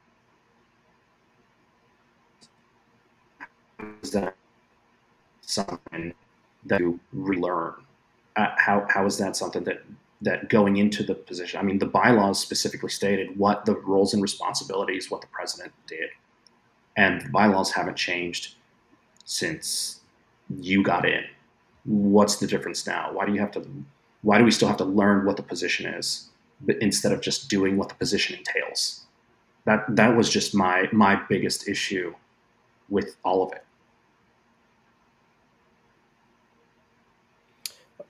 if I, if I may interject real quick, um, I, I, will say that um, Scott and I had a conversation, and he said uh, privately we had this conversation, and he's he's echoed a few of the same things that Yee-min said here as well. So, but go ahead, Yee-min. I just No, wanted I- to throw it out there that there were, uh, you know, Scott coming in new had some of the same problems. So that's all. Uh, so you know, I, I appreciate you bringing up the question, Luigi. Um, yes, did we essentially move back to a the position that it was held under Phil Strader? Sure, we can say we did that. And at the same time, let's see, Foley was elected in 2014. The uh, organizational structure was changed to that point to a president CEO. So we started, we basically went back to the future, and uh, I'm sure, uh, I'm sure, you know, if you were to be elected, that you would find out, hey, there really wasn't any sort of historical, uh, there was there was no historical knowledge left over. So it's not like we just suddenly flipped a switch and said, hey, let's go back in time to 2014 and actually find all the documents that were in place to actually say, hey, how do we actually run things as uh, a president, managing director slash executive director position as opposed to being president and CEO.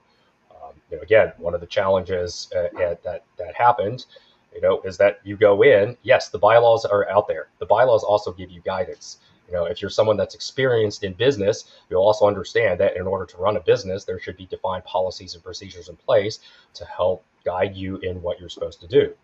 You know, if all you have are the bylaws, the bylaws are just a general description. It's a guide. It doesn't tell you, hey, you know, for you know, if Luigi wants to apply to go to the World Handgun World Shoot in 2025 in South Africa, this is how we're going to run that process. So I think it's a little bit of a false narrative if you say, hey, we just went back in the future. Why don't we just open up the book and say, hey, this is how we were supposed to do something?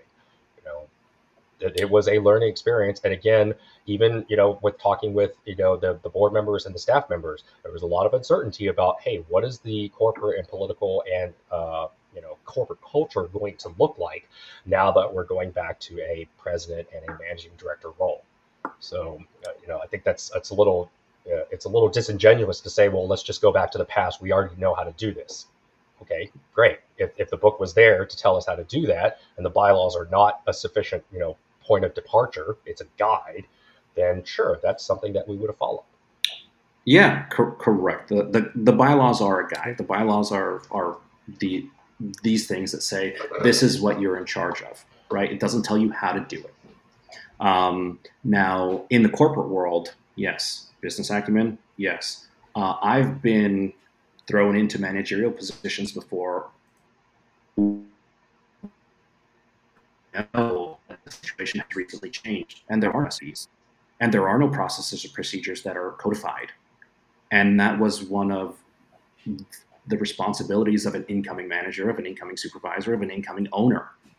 You need to enact these processes and procedures so the subsequent people that take your position know exactly what it is so you're not handing off you know a bag of snakes. I've been in that position. I've done that. When you were president for eight months you knew that going in.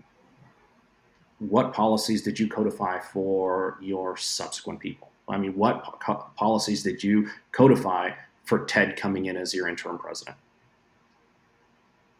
uh, if you're going to ask me about what policies that took in place to transfer, given, given the fact that we were trying to figure out that relationship to begin with, again, not exactly. You know, there were a high a number of priorities. So, you know, I appreciate I appreciate the the direction of the question that you're asking. Okay, you know, yeah, it, it was trying to figure out what a lot of it was just trying to figure out the nature of the relationship and how things were going to work moving forward. I'm sure that you, as coming as an, a manager, where you, if you were appropriately empowered to make those decisions, then yes, you know you have the full support. Relationship at, at USPSA right now, again, it's more of a collaborative, uh, collaborative and collegial relationship, and not necessarily one you where you get to walk in and say, "Hey, you're supposed to fix everything," and you're completely empowered to do so. And that rolls back to how the relationships that we have with the current working members of the board and the employees are. Okay. Is it? Is it not? Is it not? We have to work. We have to work with the other guys because you do not have the power to come in and say, "Yes, this is what we are doing." You you have to come in as a leader and say, "This is what we should be doing. This is this is the direction that we need to be going. How do we work together to do it?" And yeah, everything's everything sounds great in principle. So obviously, things are you know first thing you learn is that the best laid plans of mice and men, you know, it doesn't really quite work the way it is when you're actually on the ground. So. I mean, if you're alluding to some, if you're alluding to some sort of, you know, so you know something you've heard through the grapevine, like why don't you just go on ahead and spit it out? I haven't heard anything through the grapevine. Um, Well, your question seemed to insinuate that. So, you know, what are you really trying to get at here? I the only thing that I asked was what policies did you actually enact for your your your your successors? That was all I asked. But that's not the direction where these this question is going here right now. So It's your be up- response, buddy. let's just be upfront. No, let's just be upfront. What are you trying to get at here then? Is there anything that you have put in it with policies and procedures? You, the, the guy that's coming in after you, or the guy that came in after you, wasn't sitting there trying to figure out what relationships what relationships were and how to handle what he needed to come into. That was simply what I asked. Right. Look, given given the nature of things that were happening, there was a lot. I was trying, even for myself, I was trying to figure out figure out basically the nature of the relationship, given that we were going back to a president managing director role. Nothing was handed to me, so starting from nothing, and eight months, I had to prioritize. Sounds good. All right, Dave. What else I'm you gonna- got for us?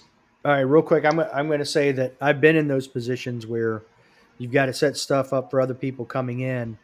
Um, I I think it's different when you have an expected departure date and that changes with a suddenty and without any forewarning. So, and and that's not to make excuses for anyone, but I've I've been in that position, so I'm just putting that out there because Luigi, I too was I was trying to figure out where you were going with with the questioning. That's all. I it 'Cause was, I was it was unsure. it was simply a question of what what was actually put in place. Uh, no timeline, no anything. I mean, you mean you were president for eight months. Your whole term was how long that you had left? Approximately 16 months. 16 months. So your term was cut in half. That's all I'm saying. Okay, we'll move on.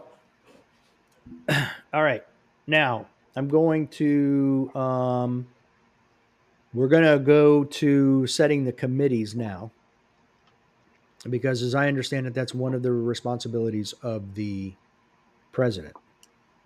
Correct. Now, for you guys, um, what are your thoughts on how you assemble those committees? And I believe, Luigi, I th- believe you got the second. I think you got Scott's question. Yeah. So, Yee-min, we'll start with you, which means you'll be able to have a rebuttal time after Luigi. Okay, no, I appreciate it, Dave. Uh, so as far as the committees, you know, the idea of committees was to essentially staff out the work so that the board members could be, you know, provided with the appropriate information to make educated decisions on the topics facing the organization. And as far as staffing those, uh, that was, you know, that was an organizational cultural change uh, that we were trying to work towards when I first took over. So traditionally, our our committees have been staffed by all board members, uh, as well as the as well as some of the uh, the employees of the organization. Um, and there, you know, there is this recognition that as part-time volunteers, you know, the board members really, you know, that's that's maybe not the best use of their time. Um, we were in the process of trying to bring on uh, more more skilled personnel with the appropriate professional uh, resources to be able to assist us in making our decisions. So, Scott, I know that was something that we were working on with the finance committee to try to bring on, you know, folks with the appropriate financial and uh, accounting knowledge. So that's, you know, again, I, that's something I'd really like for us to be able to look at. Again, the, the bylaws are kind of, the bylaws do kind of uh, lay out some stipulations on what we can staff the committees with, on certain ones, but you know, I I would personally love to be able to pull on our volunteer base. I mean, we've got a lot of folks out there that have you know various professional and personal skills, and you know, just giving them a stake in how we do business, you know, that, that gives them the opportunity to, you know, have their input. So, you know, that I would I would love for us to be able to kind of formalize that. Uh, that was that was something we start, started on the committee policy that was generated in January of this year. Uh, but again, you know, it's it's something I'd like to be able to refine that says, hey, we really would like to have our members and volunteers you know, actively engaged in guiding the discussion and the decisions that the organization makes. Okay, Luigi. I'm going to say yes to everything that Yee-min just said. Uh, all valid points. I'm going to give props to Yee-min for actually bringing on outside outsiders other than just uh, board board members onto certain committees. Uh, yes, the, the bylaws do stipulate some restrictions for things like the finance or uh, committees and, and just who has access to all of the information. Uh, that's that's a, another valid thing. Uh, but yeah, the, the committees do need to have experts in their field, and this is something that uh, one of the area director, area six director candidates um, has been working with the board, has been working with Yee-min previously. It's getting experts that we've got almost forty thousand members. I'm sure that whatever issues that we have, whatever committees we we decide to field, we're going to have somebody who knows more than what we do, and we should be asking them for their insight. Uh, now, I just want to. I'm going to clarify something for the audience. You're not saying that the board members are stupid. You're saying no. they have expertise in certain areas because not everybody knows everything.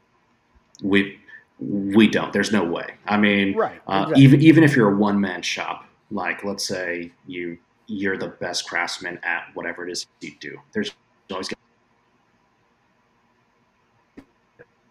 so why not ask that knowledge pool?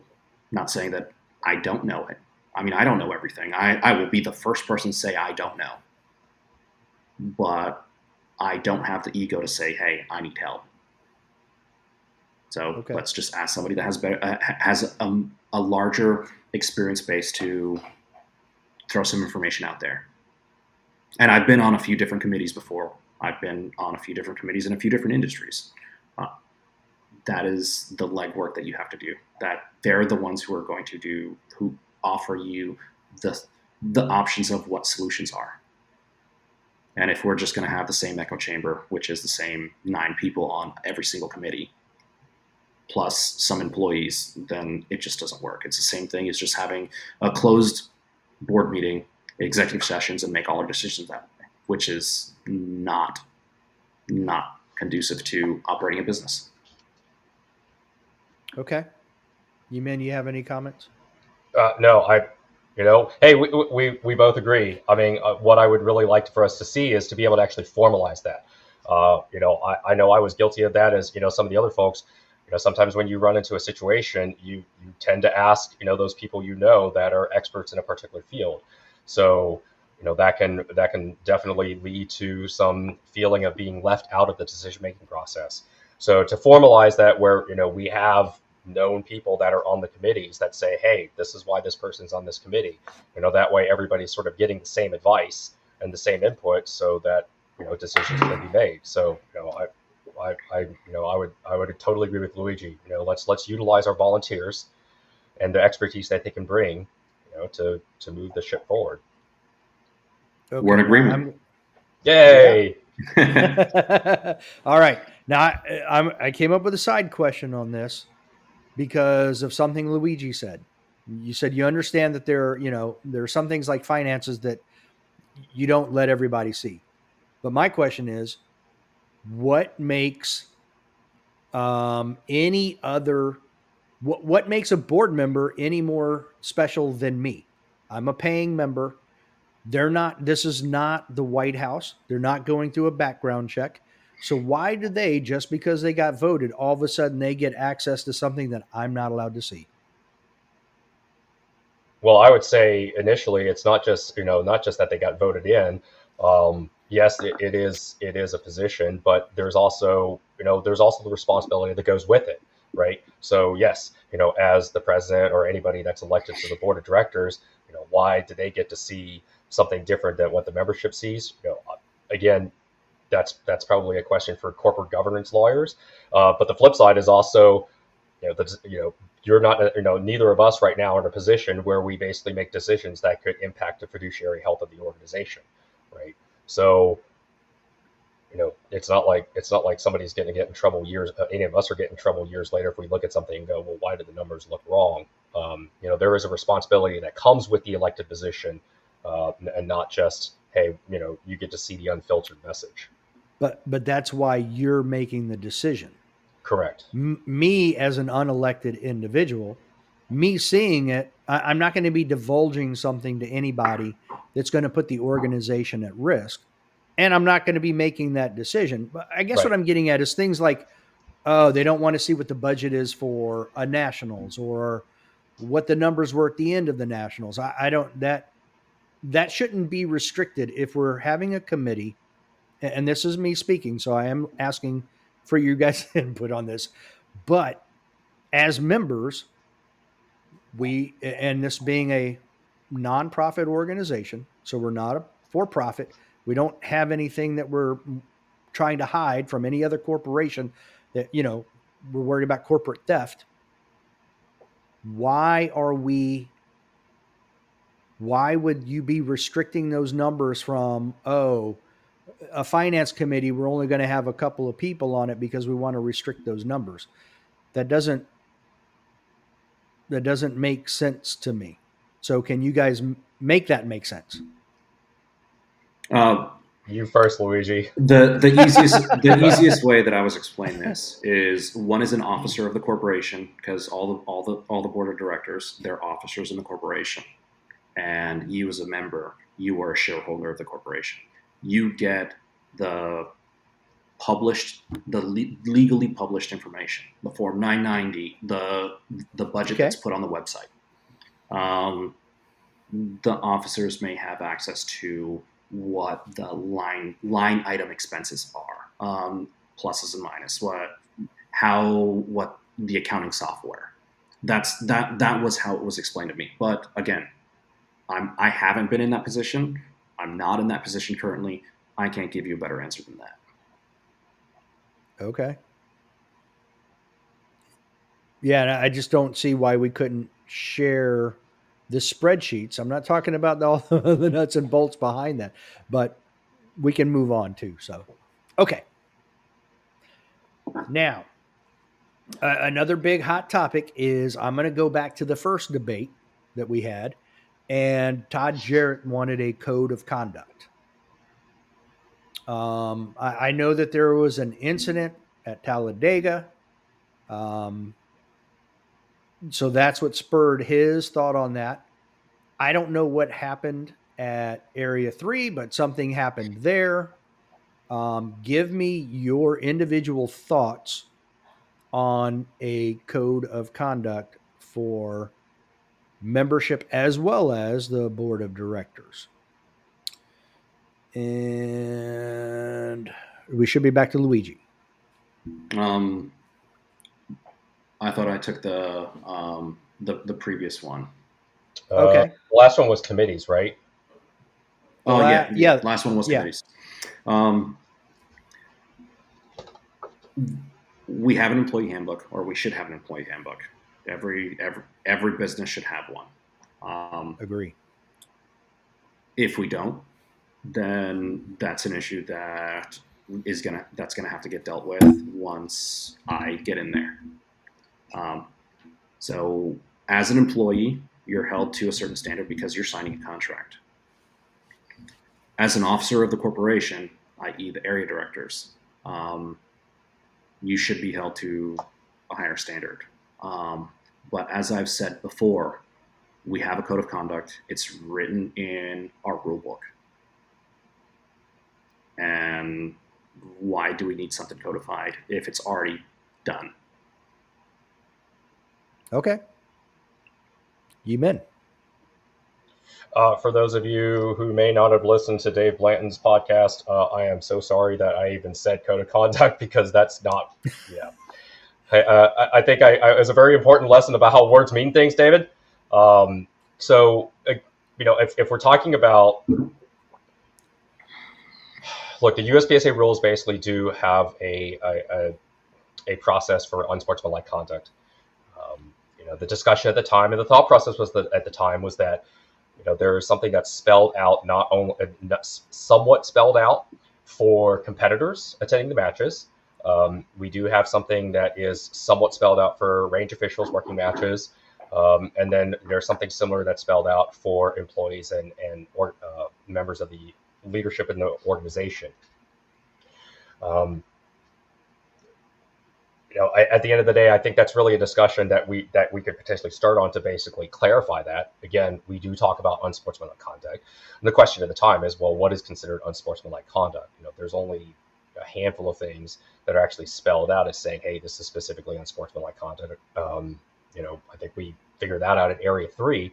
Uh, but it, it, it's honestly it's it's very much dependent on the range official, right? And so you may have range officials that have you know different levels of tolerances for behavior than others. So you know it, it puts the onus on our volunteer staff, um, and you know there there is some uncertainty about hey what are the guardrails? You know what are the things that are considered acceptable behavior at, at a range?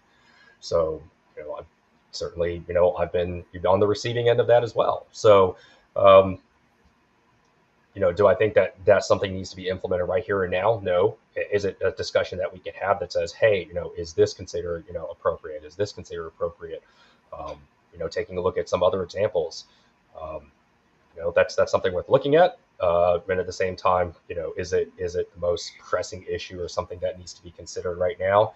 Um, we'll, we'll, add that to the list of I think the concerns that both Luigi and I share with how the organization and functions and the direction that it needs to go. Okay. Luigi, you have any comments or? I'm I'm good with the situation. Okay. okay. Um, moving right along. We've talked about finances, um, and, and we've talked about agendas, um, and thanks, Tanfo. You just you, you threw me off, Timmy, when you posted that comment. Um, what you do, Tim? we talked. Oh, we were going to talk about meeting minutes. We've talked about agenda um, items, things of that nature.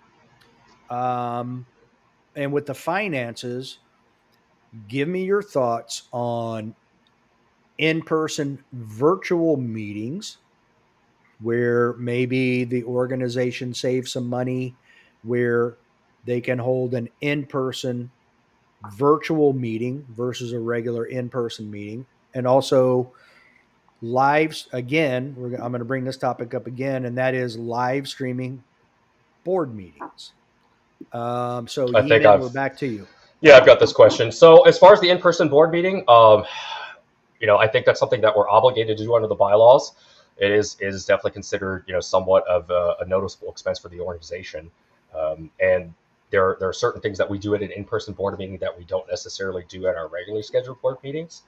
Um, is there some value in making it virtual? Uh, you know, there, there definitely would be some cost savings associated with that. Um, and at the same time, you know, having having run a number of board meetings uh, before, you know, before my departure, um, I don't know about you, Dave, but uh, being on a Zoom meeting for two days straight, um, that's uh, you're, you're going to need a lot of monster and a lot of dip to kind of make it through that that meeting, right? So, you know, when we're when we're talking about committees, you know, I mean, geez, I mean, if you look at what we did this year, you know, we had the committees, we had you know the decision about uh, production 15, you know, limited optics L10, um, and then there's you know there's there's uh, various other you know annual related issues that we deal with. Um, that that is you know it, it's it's a little bit of a challenge. I think I think we really have to take a hard look and go, okay you know, if we're basically going to try to save money by not having this in-person board meeting, you know, what, you know, does that mean that our in-person, that our virtual in-person board meeting now is, you know, longer because, you know, again, I, I think we started at eight o'clock in the morning. You know, first day we didn't leave until seven. You know, the second day we finished at five. Um, you know, that's that's that's a long time to have your butt in the seat watching watching a screen.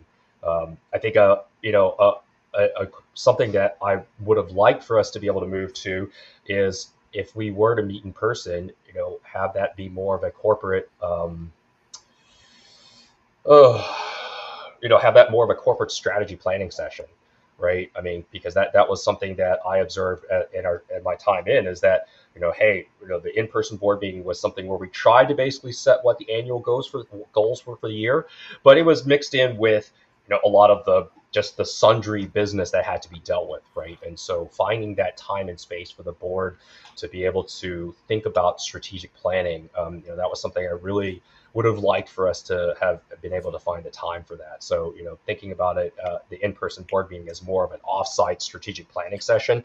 You know, that was something I thought, you know, would be a, a more valuable use for time. So that way, you know, again, for Luigi, you know, I, I totally get it, right? If you want to have some sort of continuity, right? So every two years, we basically change a board member. You know, if that new board member comes in, at least they can say that we could point them a document that says, "Hey, this was what our strategic planning was for 2023." So, like for example, Russell or Ben Berry or Kyle Stevens coming in, they're not, you know, they're not basically going, "Hey, what what are we trying to do here?" There's at least some guiding document that we can provide. So anyway, moving on from that and talking about the live streaming.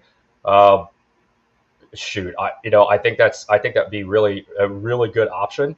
Uh, something that we could potentially look at. I think our biggest challenge, uh, the challenge is you know basically looking at um, you know whatever the technical requirements are, right? So you know I know basically we ran our board meetings through Zoom. You know what whatever our our ability to handle that is. You know if we were to basically live stream live stream that uh, and and make it available to the members. You know, I just don't know what I don't know right now to be able to say, okay, you know, what what happens if we get, you know, 20, you know, 15, 20,000 people logged in to basically watch the live stream. You know, is that is that something that the organization, the organization's IT infrastructure is able to support or not? But it's certainly, you know, something certainly something I'd be willing to basically take a serious look at and say, hey, you know, how can we be a little bit more open and you know let the membership see just how amazingly awesome board meetings are they're great.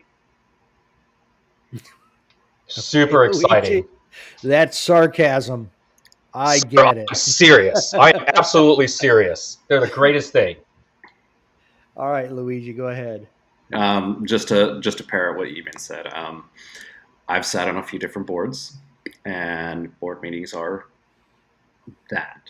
Um, but in answer to to to what the question is specifically, um, the in-person board meeting is governed by our bylaws. We have guidelines, if you want to call them that, but there are bylaws. Um, there, there are certain requirements that our board meetings, our in-person board meetings have. Um, uh, we're required to have one every year. We're also required to have an, a, a, a general membership meeting at every national event. Um, so the bylaws require certain things. Unfortunately, the bylaws don't specify anything for the in between meetings um, that we consider board meetings, uh, the what our normal minutes are coming out at. Uh, but if you look at our bylaws, our bylaws also state that the any meeting that is done through phone or done through Zoom or done through any form of communication is considered an in-person board meeting. So our bylaws are very specific and and and restrict what we can and can't do.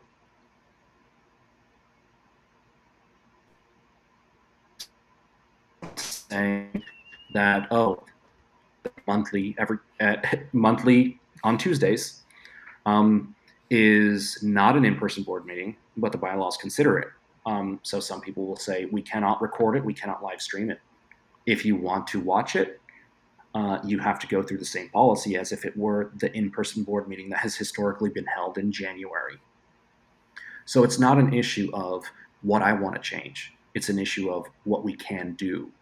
Um, and right now, we're very limited, or we should have some clarification on if the monthly meetings that we have, that is electronic, if that is considered officially an in person board meeting or not, if we want to live stream it.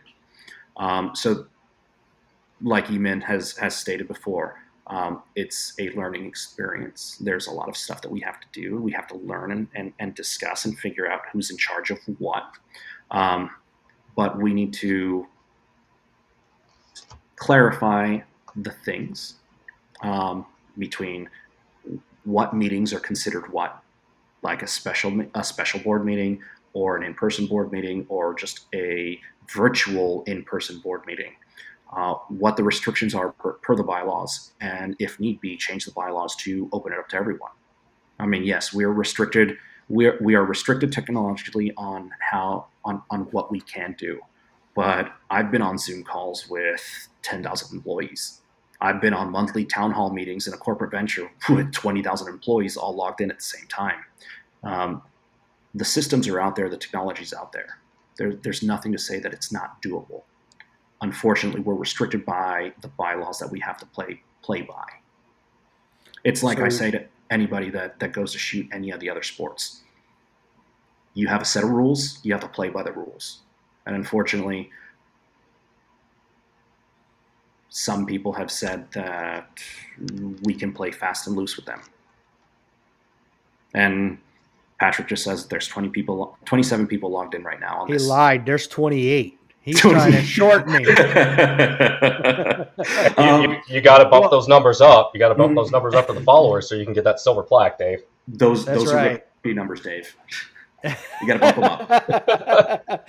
okay, but okay. The bottom line is: Would you support a change to where it would include members being able to view board meetings? Yes, I would support something like that. But in the meantime, okay. um, what the president can do is the president is in charge of um, the agenda, the agenda, as well as appointing a secretary to keep the minutes. Been pretty active uh, following the school board, uh, just because of the nature of my situation and the nature of my situation that has been.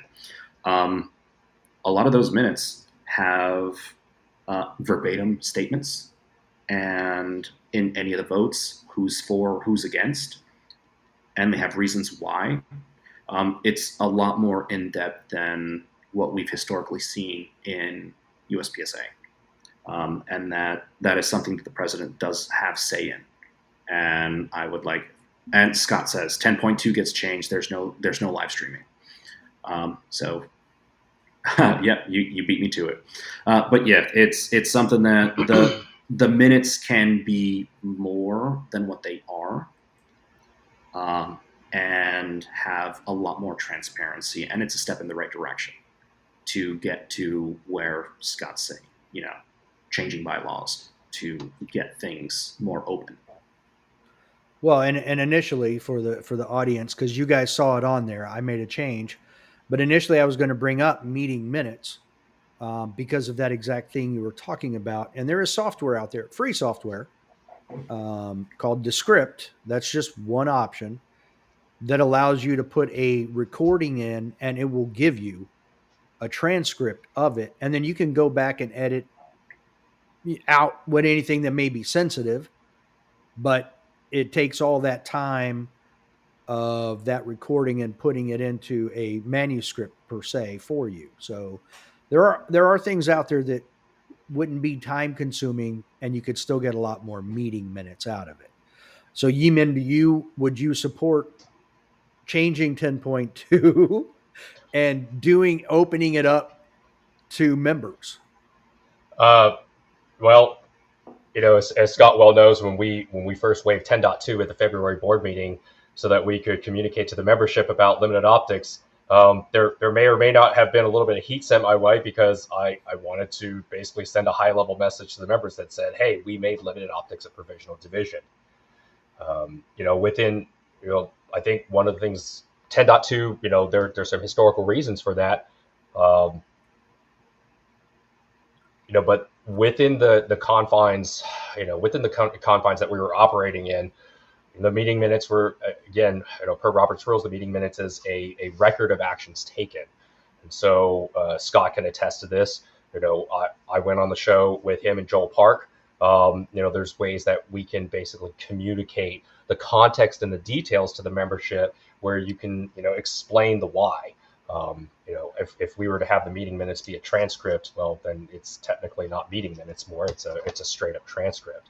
So, um, you know, my I guess you know it's a, it's a long-winded way to basically say you know the, the meeting minutes are really a summary. Hey, you know, we voted to do this. You know, somebody made a motion to do this. The explanation, hey, why did we do this? What was being discussed, so on and so forth.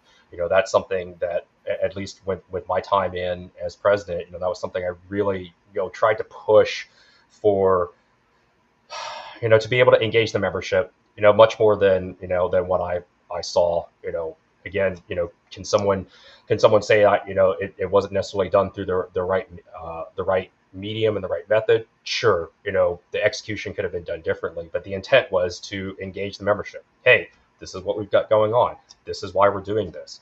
And I think you know that it's it's basically finding a way to communicate with the membership uh, outside of you know what what Robert's rule says we can and can't do within the meeting minutes.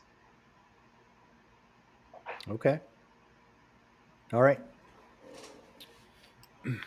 All right, I'm gonna give you guys the option. I, there's one last the DNROI. We could either do that, or we can go to closing statements. It's up to you guys. You're the moderator. You're the chair, sir. Well, sauna. All right. Well, we're gonna do it then. All right. Oh, so DNR. I, I'm using DR, DNROI as just a blanket term. It's not a person. It's a position. So this is not to point to anybody in particular, but we know there were some unintended consequences of the last uh, bylaw change. Okay. Now, there's been talk of that needs to be corrected, but I want to go one bit further. So that's part A. Part B. So I want your thought on that. Part B is also I give me your thoughts on removing somebody prior to the uh, if there's an appeals prior to that being complete and i think this is Yee-min. Uh, I'll take it first because um, you know I have absolutely no uh, context or understanding of this question at all has nothing to do with my previous history. Uh, but I, I do want to ask a clarification on the second question. okay So your, your part B, I, I sort of heard that, and I, I'm not entirely sure. I are are you talking about the removal of somebody prior to an appeals being conduct, uh, complete? Yes. Should so A was just clarify do we need to clarify that other part where okay. So I, let me just rephrase the whole thing here. Part A is you have DNROI who reports basically reports to the board directly to the board. And then so you have a conflict here. You have board members that could remove DNROI and DNROI who can remove board members by basically suspending their RO. Um, now, should that be clarified to where if DNROI is going to be deciding a board member's status, should that be changed to he has to bring it to the board? That person is absent from the meeting. They discuss it, they vote on it, and it goes that way. Or should DNRI, DNR, I don't know why that's so hard for me. DNROI. It's 2320, sir. It's late. It's past our bedtime. so DNROI, should they maintain that that power? And part two is okay, let's say they do. DNROI says, okay, your RO is hereby suspended. Bylaws say you are immediately no longer a board member. So you are removed from the board. And then you have to go to the appeals process to get it back in, or should they maintain their status until that whole process is exhausted? And they just stay out of anything that would be DNROI related. So those are the two parts. Uh, well, since since we kind of addressed it at the beginning, and and and this is, uh, yeah, this is something that I have some personal experience with.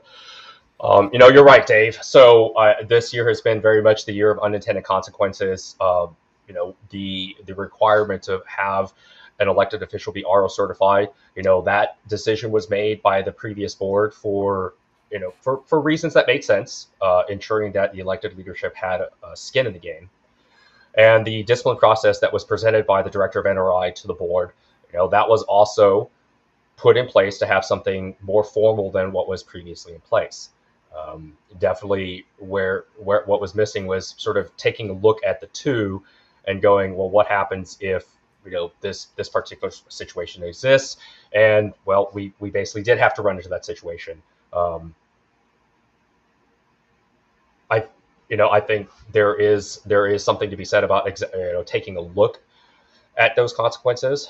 Um, I don't necessarily know what the answer is, but you know clearly we we we've definitely been put in a situation this year that I don't think anybody anticipated. You know, regardless of what the details are. So uh, I know that's something that's been on the board's agenda, you know, since uh, since their decision was made about my appeal. Um, and for one reason or another, you know, things have sort of put that on the back burner.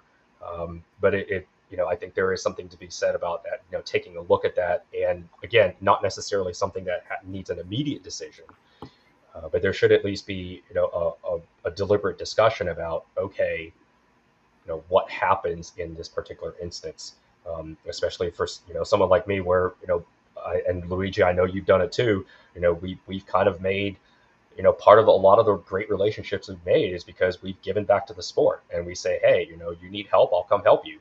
Uh, and so that you know that that definitely has a little bit of a chilling effect if you if you realize that you can be put in a position where you know things can be interpreted in a particular way, and now your elected position is at risk.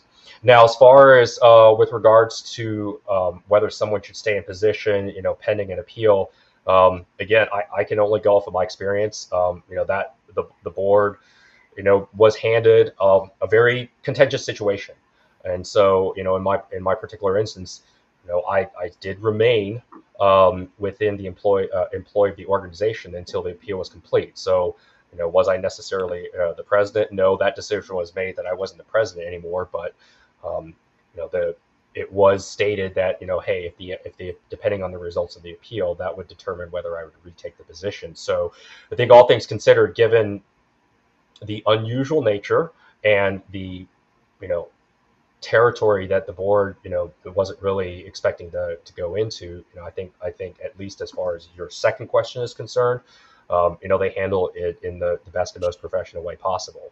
You know, hey, we're we're going to kind of put you in on hold right now, uh, but we won't make a final determination on your uh, your status as president until the appeal is done. And I, I thought that was appropriate. Okay, Luigi. Um, the only thing that I'm going to say here is once you take that position, once you take uh, officer position, employee position, president, whatever you want to call it, um, you should be held to somewhat of a higher standard. Um, why even put yourself in that position to where this is even a discussion? Don't put yourself in that position. We never even have to think about it. But like Yee-min said, this this has been on the agenda. It's also again on the agenda for for this coming Tuesday, the twenty eighth. Uh, we have four months until the new president comes in. It'll probably be decided on by then. Why would we even go there? Why would we even put ourselves in that position? Unfortunately. By that you mean actions?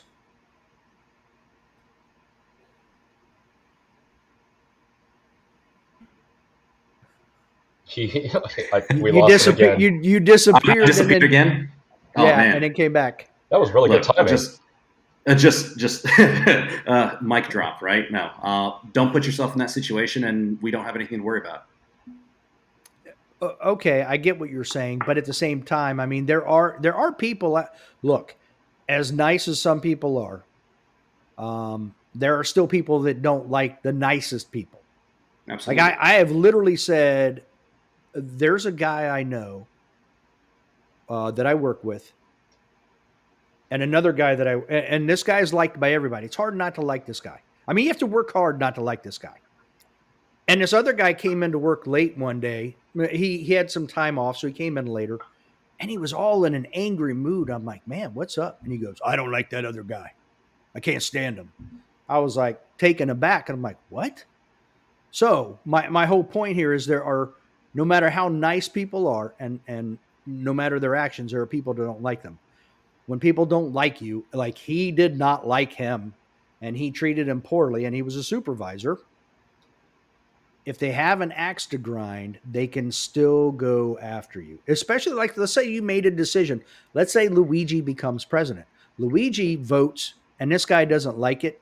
He makes a complaint to dnroi and now you're under investigation. My whole point here is when it's a board member, should DNROI then have to go to the board as a whole for a vote instead of putting the power in one person's hands who now can change the organization? That's all I'm getting at. Why would we be giving a board member or a, the president any different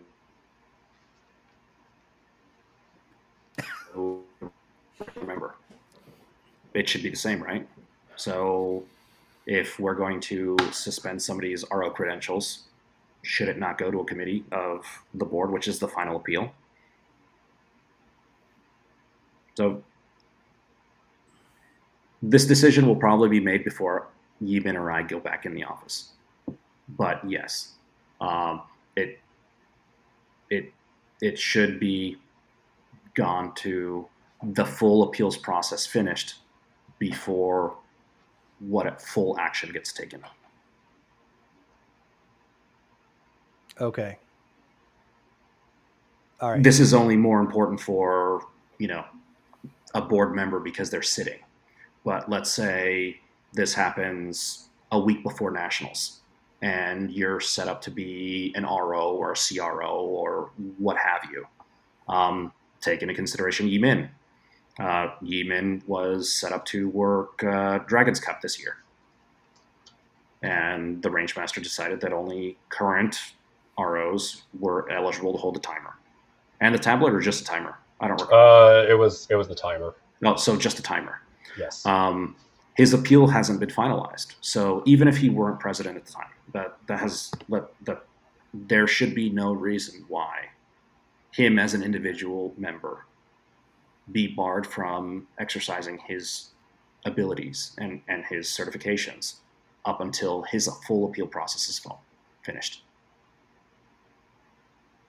Uh, uh, Luigi's right, and to be fair, that's you know that's that's a question with, with regards to how the discipline policy was spelled out. You know, so there there isn't really anything that says, hey, if you're appealing your decision and it's got to go before the board, what you know what happens to your status? Right. What happens to that status? I think I, a, a, big issue here is there were a lot of changes that, that were made, and we didn't stop to ask if we should instead of just seeing that we could. And that's it. Okay.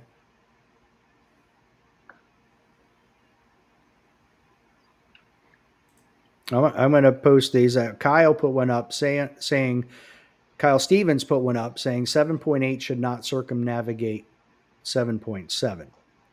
Ben Barry put one up saying 7.7 ought to be the sole method through which a board member is removed. Appeal or no appeal, at most removal, at most removal of RO cert should at most prompt a vote but not replace one.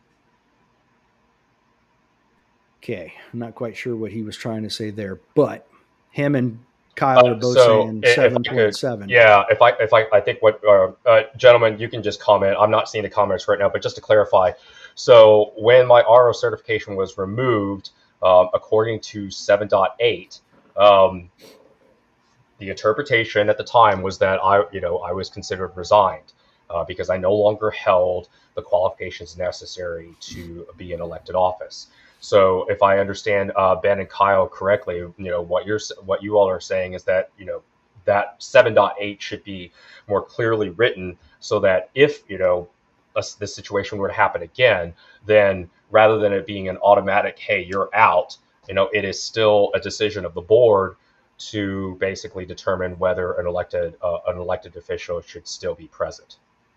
Um, okay. Know, and again, I, I, think there's you know there's there's definitely some precedents that have been set with um, you know different uh, RO certification statuses and whatnot. And so I think at the end of the day, you know, I think what the membership is asking and what they're trying to find out is, you know, hey, you know, we just want some clarity. You know, are the rules the rules, or are the rules sometimes the rules?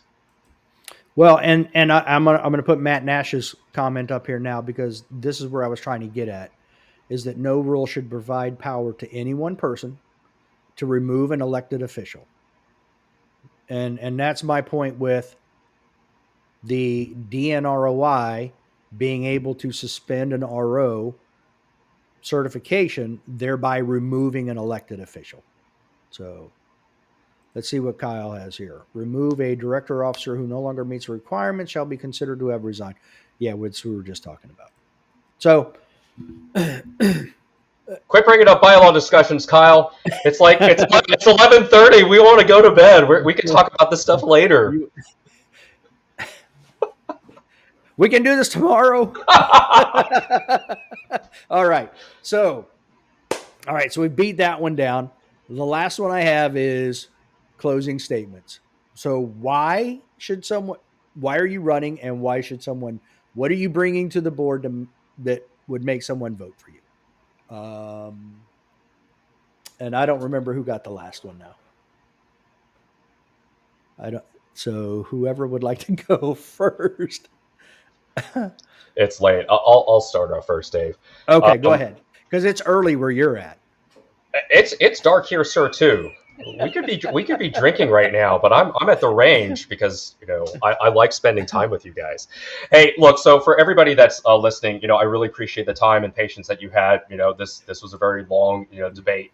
Um, you know you elected me last year. Um, you know, I've spent the time working. You know, there there was there was some really good progress that we were making in terms of you know, turning the organization around, trying to implement some measures that took place. Um, you know, I I gave you know everything I had to to the organization.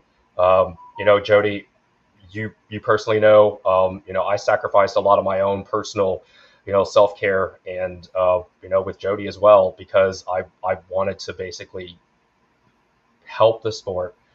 Um, you know, unfortunately, you know that opportunity was cut short. Um, and I really just, I, you know, I really just want the opportunity to finish what we, you know, finish what we started. You know, making progress towards closer relationships with IPSC and USPSA. You know, a lot of things we've talked about in terms of you know information flow from the organization to the membership. You know, those good ideas are out there, and the organization does care. Um, you know, I appreciate everybody who voted for me, and you know, if you put me back in there, then you know, I, I just I, I really want the opportunity to basically finish what we started. You know, finish what you elected me to do. So, you know, appreciate appreciate it. You know, everybody, and thanks for being here. All right, thank you, Yee-min. Luigi. All right. Before we can live stream Luigi, we got to fix his stuff. Just just tell it to stop. Just tell it to stop raining in Florida. It just it cut out. It, it cut out as soon as soon as it happened. Uh, of course. Um, but I mean, I just I just traveled to Area One. Um, I didn't even shoot the match uh, just because I wanted to go out west since I haven't had a chance to go out west previously uh, for an area match, um, and just discuss with a lot of the members that were there um, a lot of the feedback that I was having is uh, we just need some some leadership. We need consistency. We need professionalism, um, and that was the the biggest overarching uh, theme that I've had in, in all the communication that I've had with with people online, in person, phone calls, emails, uh, what have you. I mean, I've been very very open um, to people reaching out to me um, and having my information out there for people to contact me. Um, and realistically, I, I'm just I have I have the abilities, I have the qualifications, I, I have what we need to put four years in as president. And I have a great relationship with the managing director. I have a pretty good ready good relationship with employees that are that are in the organization. I'm just really excited to work with everyone, take everyone's opinions, take everyone's information, and put it to good use and give us some guidance. Okay. Hmm. And just so you know, I, I did a little joke thing while you were talking. You said everyone has your contact number, so I ran eight six seven five three zero nine. Yeah, I saw, I saw that and reacted. I'm like, God damn it! I was trying to be serious for Luigi. All right, gentlemen, I appreciate it. Thank you, audience, for watching and listening. Um, so for you guys, I will. I'm going to download this and probably in the morning, since it's 11:25 Eastern Standard Time. I'll download it quickly, put it in an audio format, and upload it so everybody can have it for about eight days, seven days before elections. Elections are going to be on for 30 days, so we've got Uh, we've, we've got quite a while. Uh, I'm Wow. hoping we can shut down the internet like we did for Carry Optics Nationals, though, on day one of voting. Um, Yeah, that's a that's a different server, sir. It's a it's a it's a third party Uh, election company. I think they have the bandwidth to do it. Yeah, we'll see. We'll see. Challenge accepted. All right. Gentlemen, I appreciate it. You guys have a great evening. Thank you very much for having us on. Dave, thanks for having taking the time out of your schedule for us as always. My pleasure.